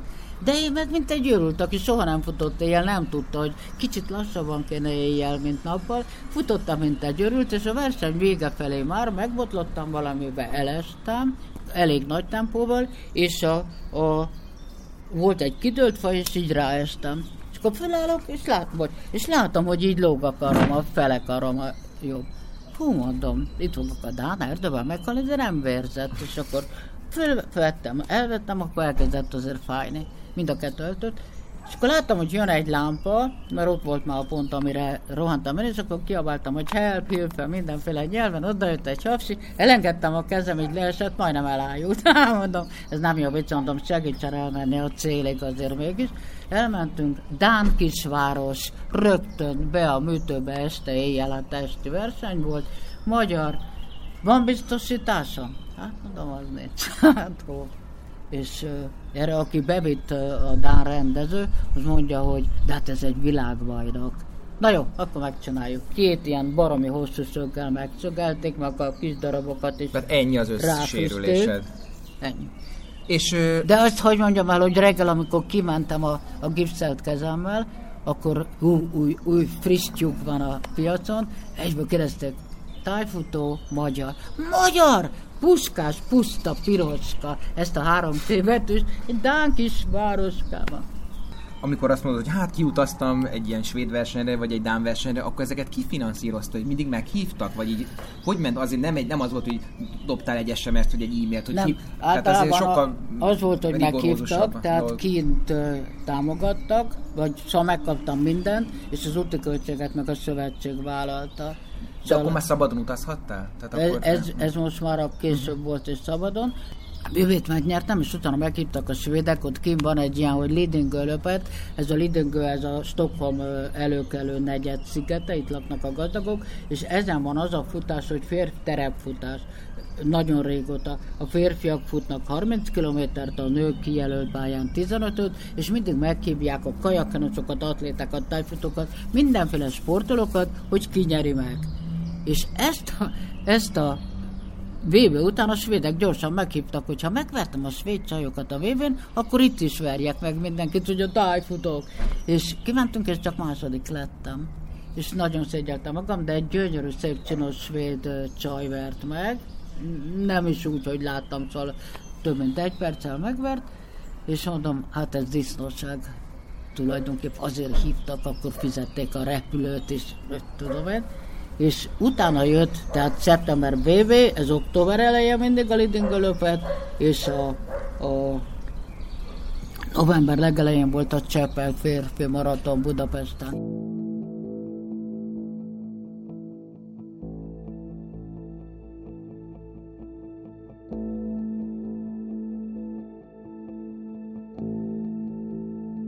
Azt mondtad valamik, hogy a lefelé futás a térdek stressze, míg a felfelé a vádliki, az ahilleszíné és az akarat erőjé.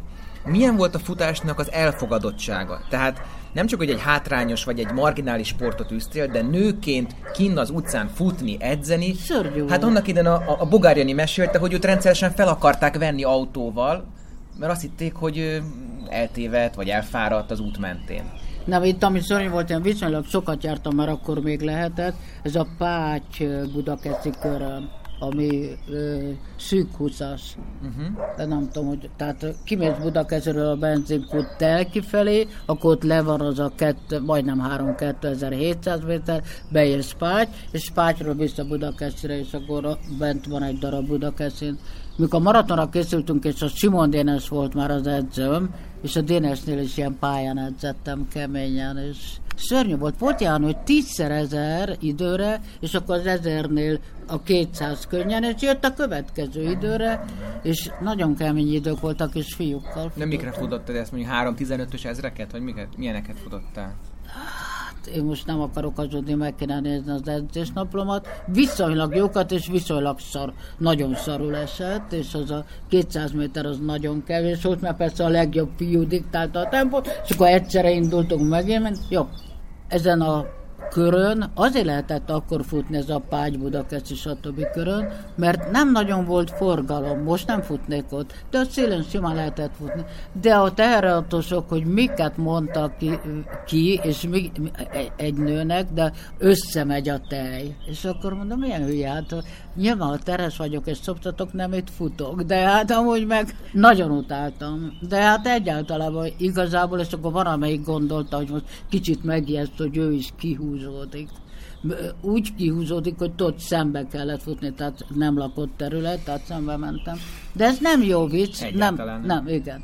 Aztán volt ilyen, hogy a fiúkkal, és én ezért tudtam ott a maratonon, és a, a, mondom, elmegyek a fiúkkal, akikkel edzek, mert itt találkoztunk a Moszkva téren, mindenhonnan jöttek tulajdonképp, és kimentünk futva föl, a, mi voltunk a 22-es busz, akkor ott meg csináltunk Makkosmárja felé, egy, volt egy kanyarunk, Utána, ezt most halkan mondom, mert pont ilyen időben ott vannak kertek, és epretettünk a kertbe, de az volt a jelző, hogy amennyit ott meg tudunk enni, az szabad, de egy szemet nem hoztunk haza a zsebünkbe, szóval uh-huh. amit ott megettünk, és akkor fölültünk a 22-esre, hát teli hadsal, és hazajöttünk. Ezt nem egyszer csináltuk. Mit tartottál te a, a, a sportolói kvalitásodnak, vagy kvalitásaidnak?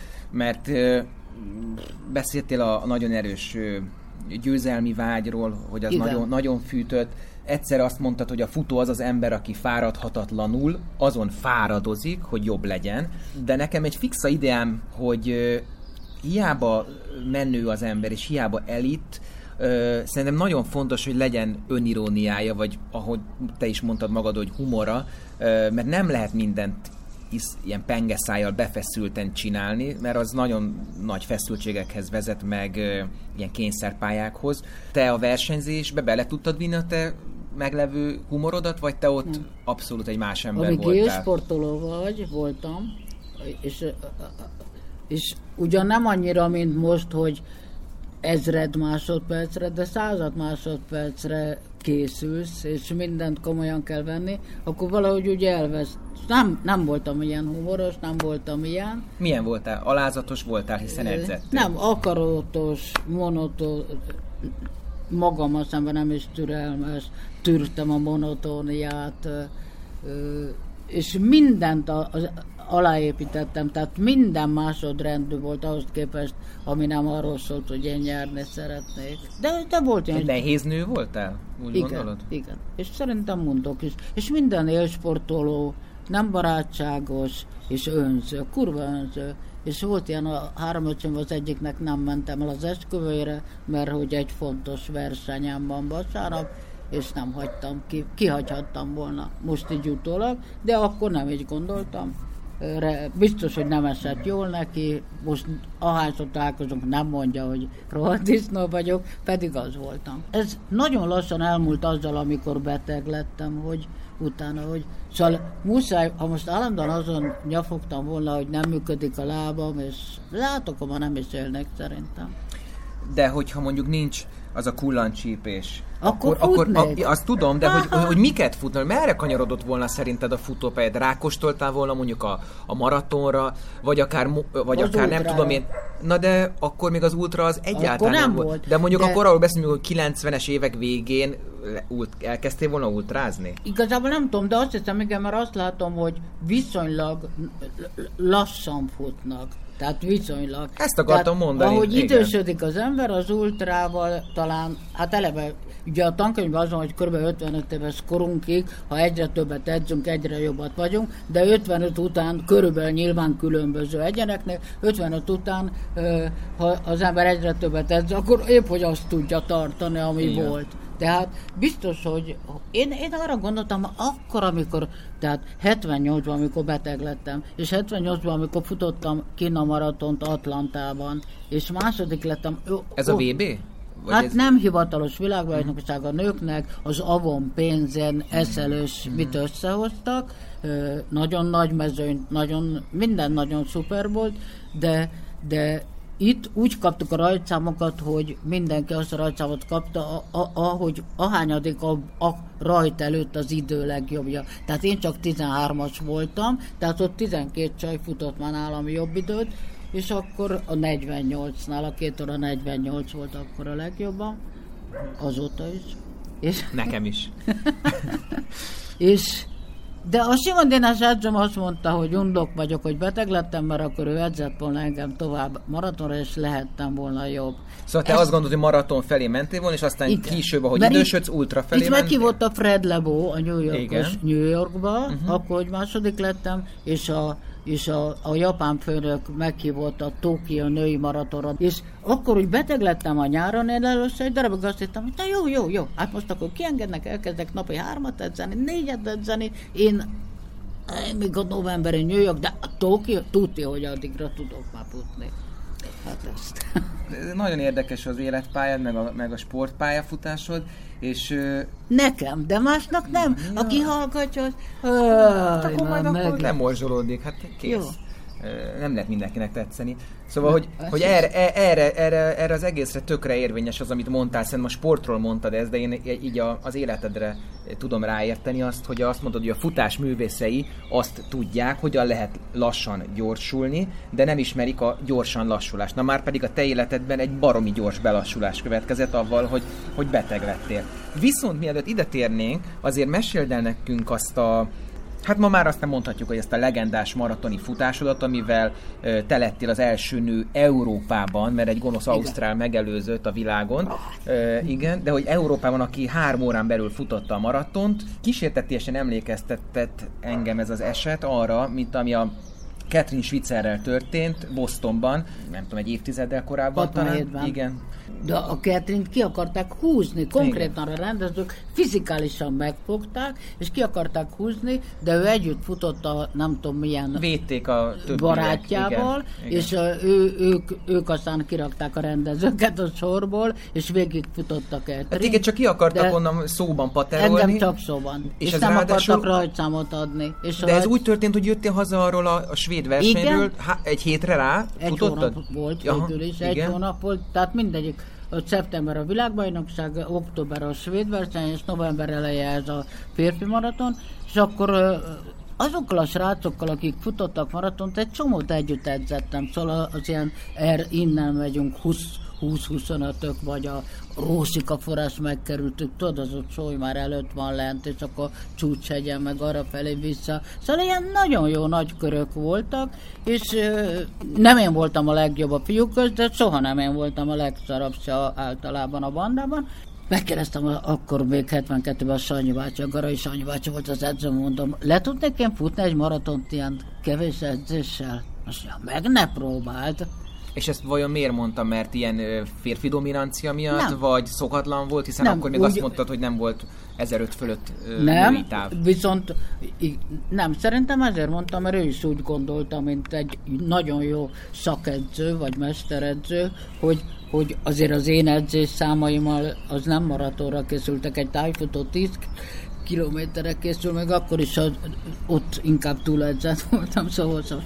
És, És akkor kimentem a versenynapra, elhatároztam, hogy lefutom. Kimentem, kicsit büntetés, hogy ott második lettem Svédországban, kicsit bebizonyítani, hogy megpróbáljuk, hogy mit tudok.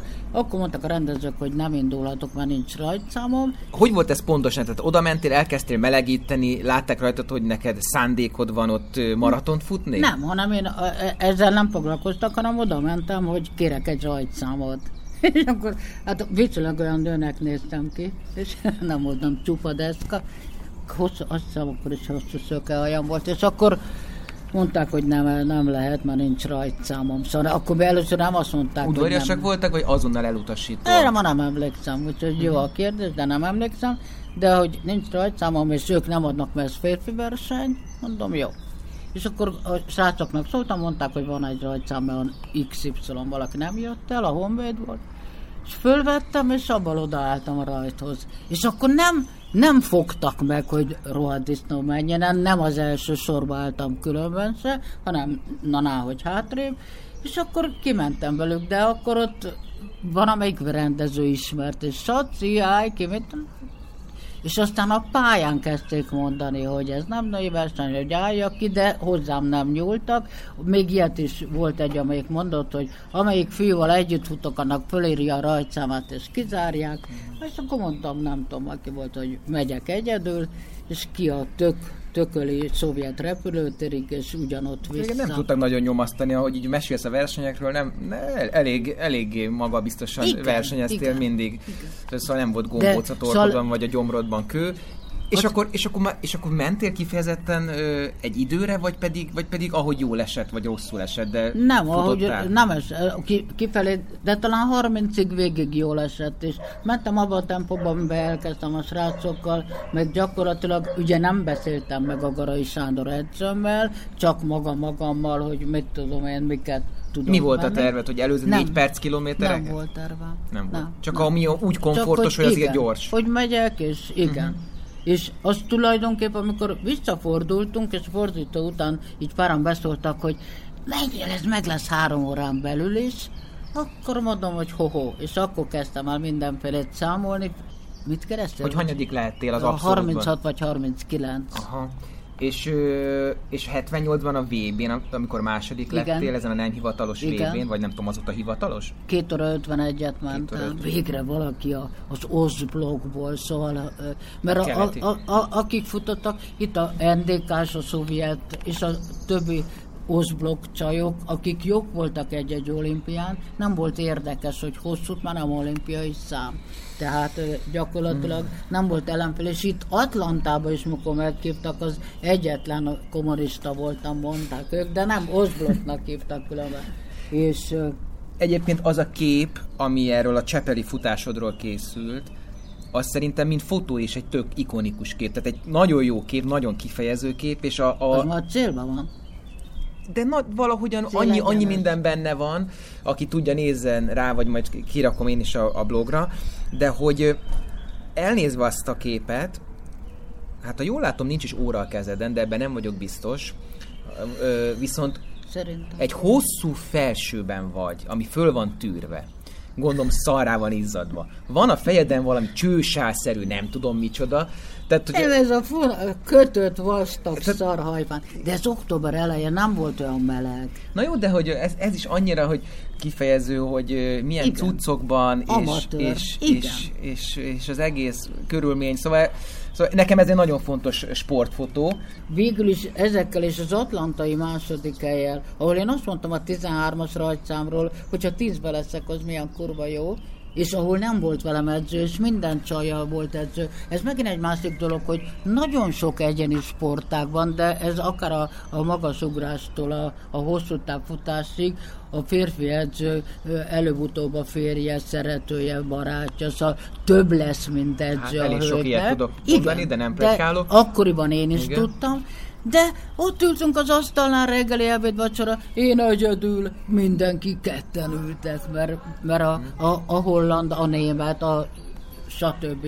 csajokkal. Oké, hogy ott volt nem tudom én hány gyönyörű szép csaj Hawaii-ról, ők, ők voltak a, a amatőrök. És az jó volt. Megláttam őket, mondom, ezek ennyire rohadt csinosak, tudod, hogy nem edzenek annyit, mint én, hát ezeket de te is nagyon csinos voltál, De nem, nagyon sok kép, nem, nem, nem, nem, nem hízelgen akarok, jó, nagyon csinos, volt, volt, amikor az, volt egy ilyen franciás frizurád, ilyen rövid, ilyen, nem is tudom mi, bubi hajnak hívják ezt, vagy nem tudom micsoda, aztán a hosszú hajú korszakot, szóval ezek, ez, de, nagyon csinos voltál. Igen, de azért az az, az igazság, hogy általában a férjem és a Péter mindig azt mondja, hogy, hogy nézzünk egy ilyen hosszú távfutó vagy maratonversenyt, hát ez nem szépségverseny.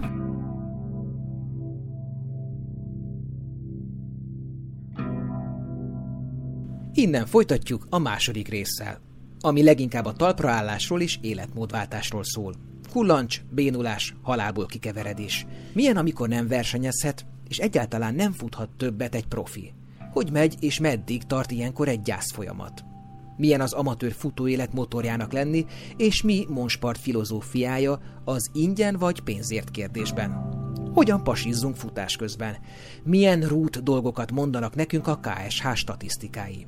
Mi köze a futáshoz a szomszédoknak? Mennyire van köszönő viszonyban egy politikus és a realitás?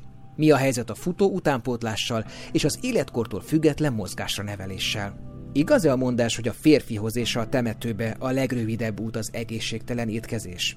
Formálható-e itthon az idősek szemlélete, ha már mozgásról beszélünk? És persze mi van a díjakkal és kéretlen elismerésekkel, kik a példaképek és mik a fontos mondatok? És miről álmodik Saci? aki egyébként sokáig sokat segített a magyarországi hospice mozgalomnak. Szóval, ha tetszett ez az adás, akkor ezt a www.hospiceház.hu per adományozás linken ki is fejezhetitek. Köszönjük!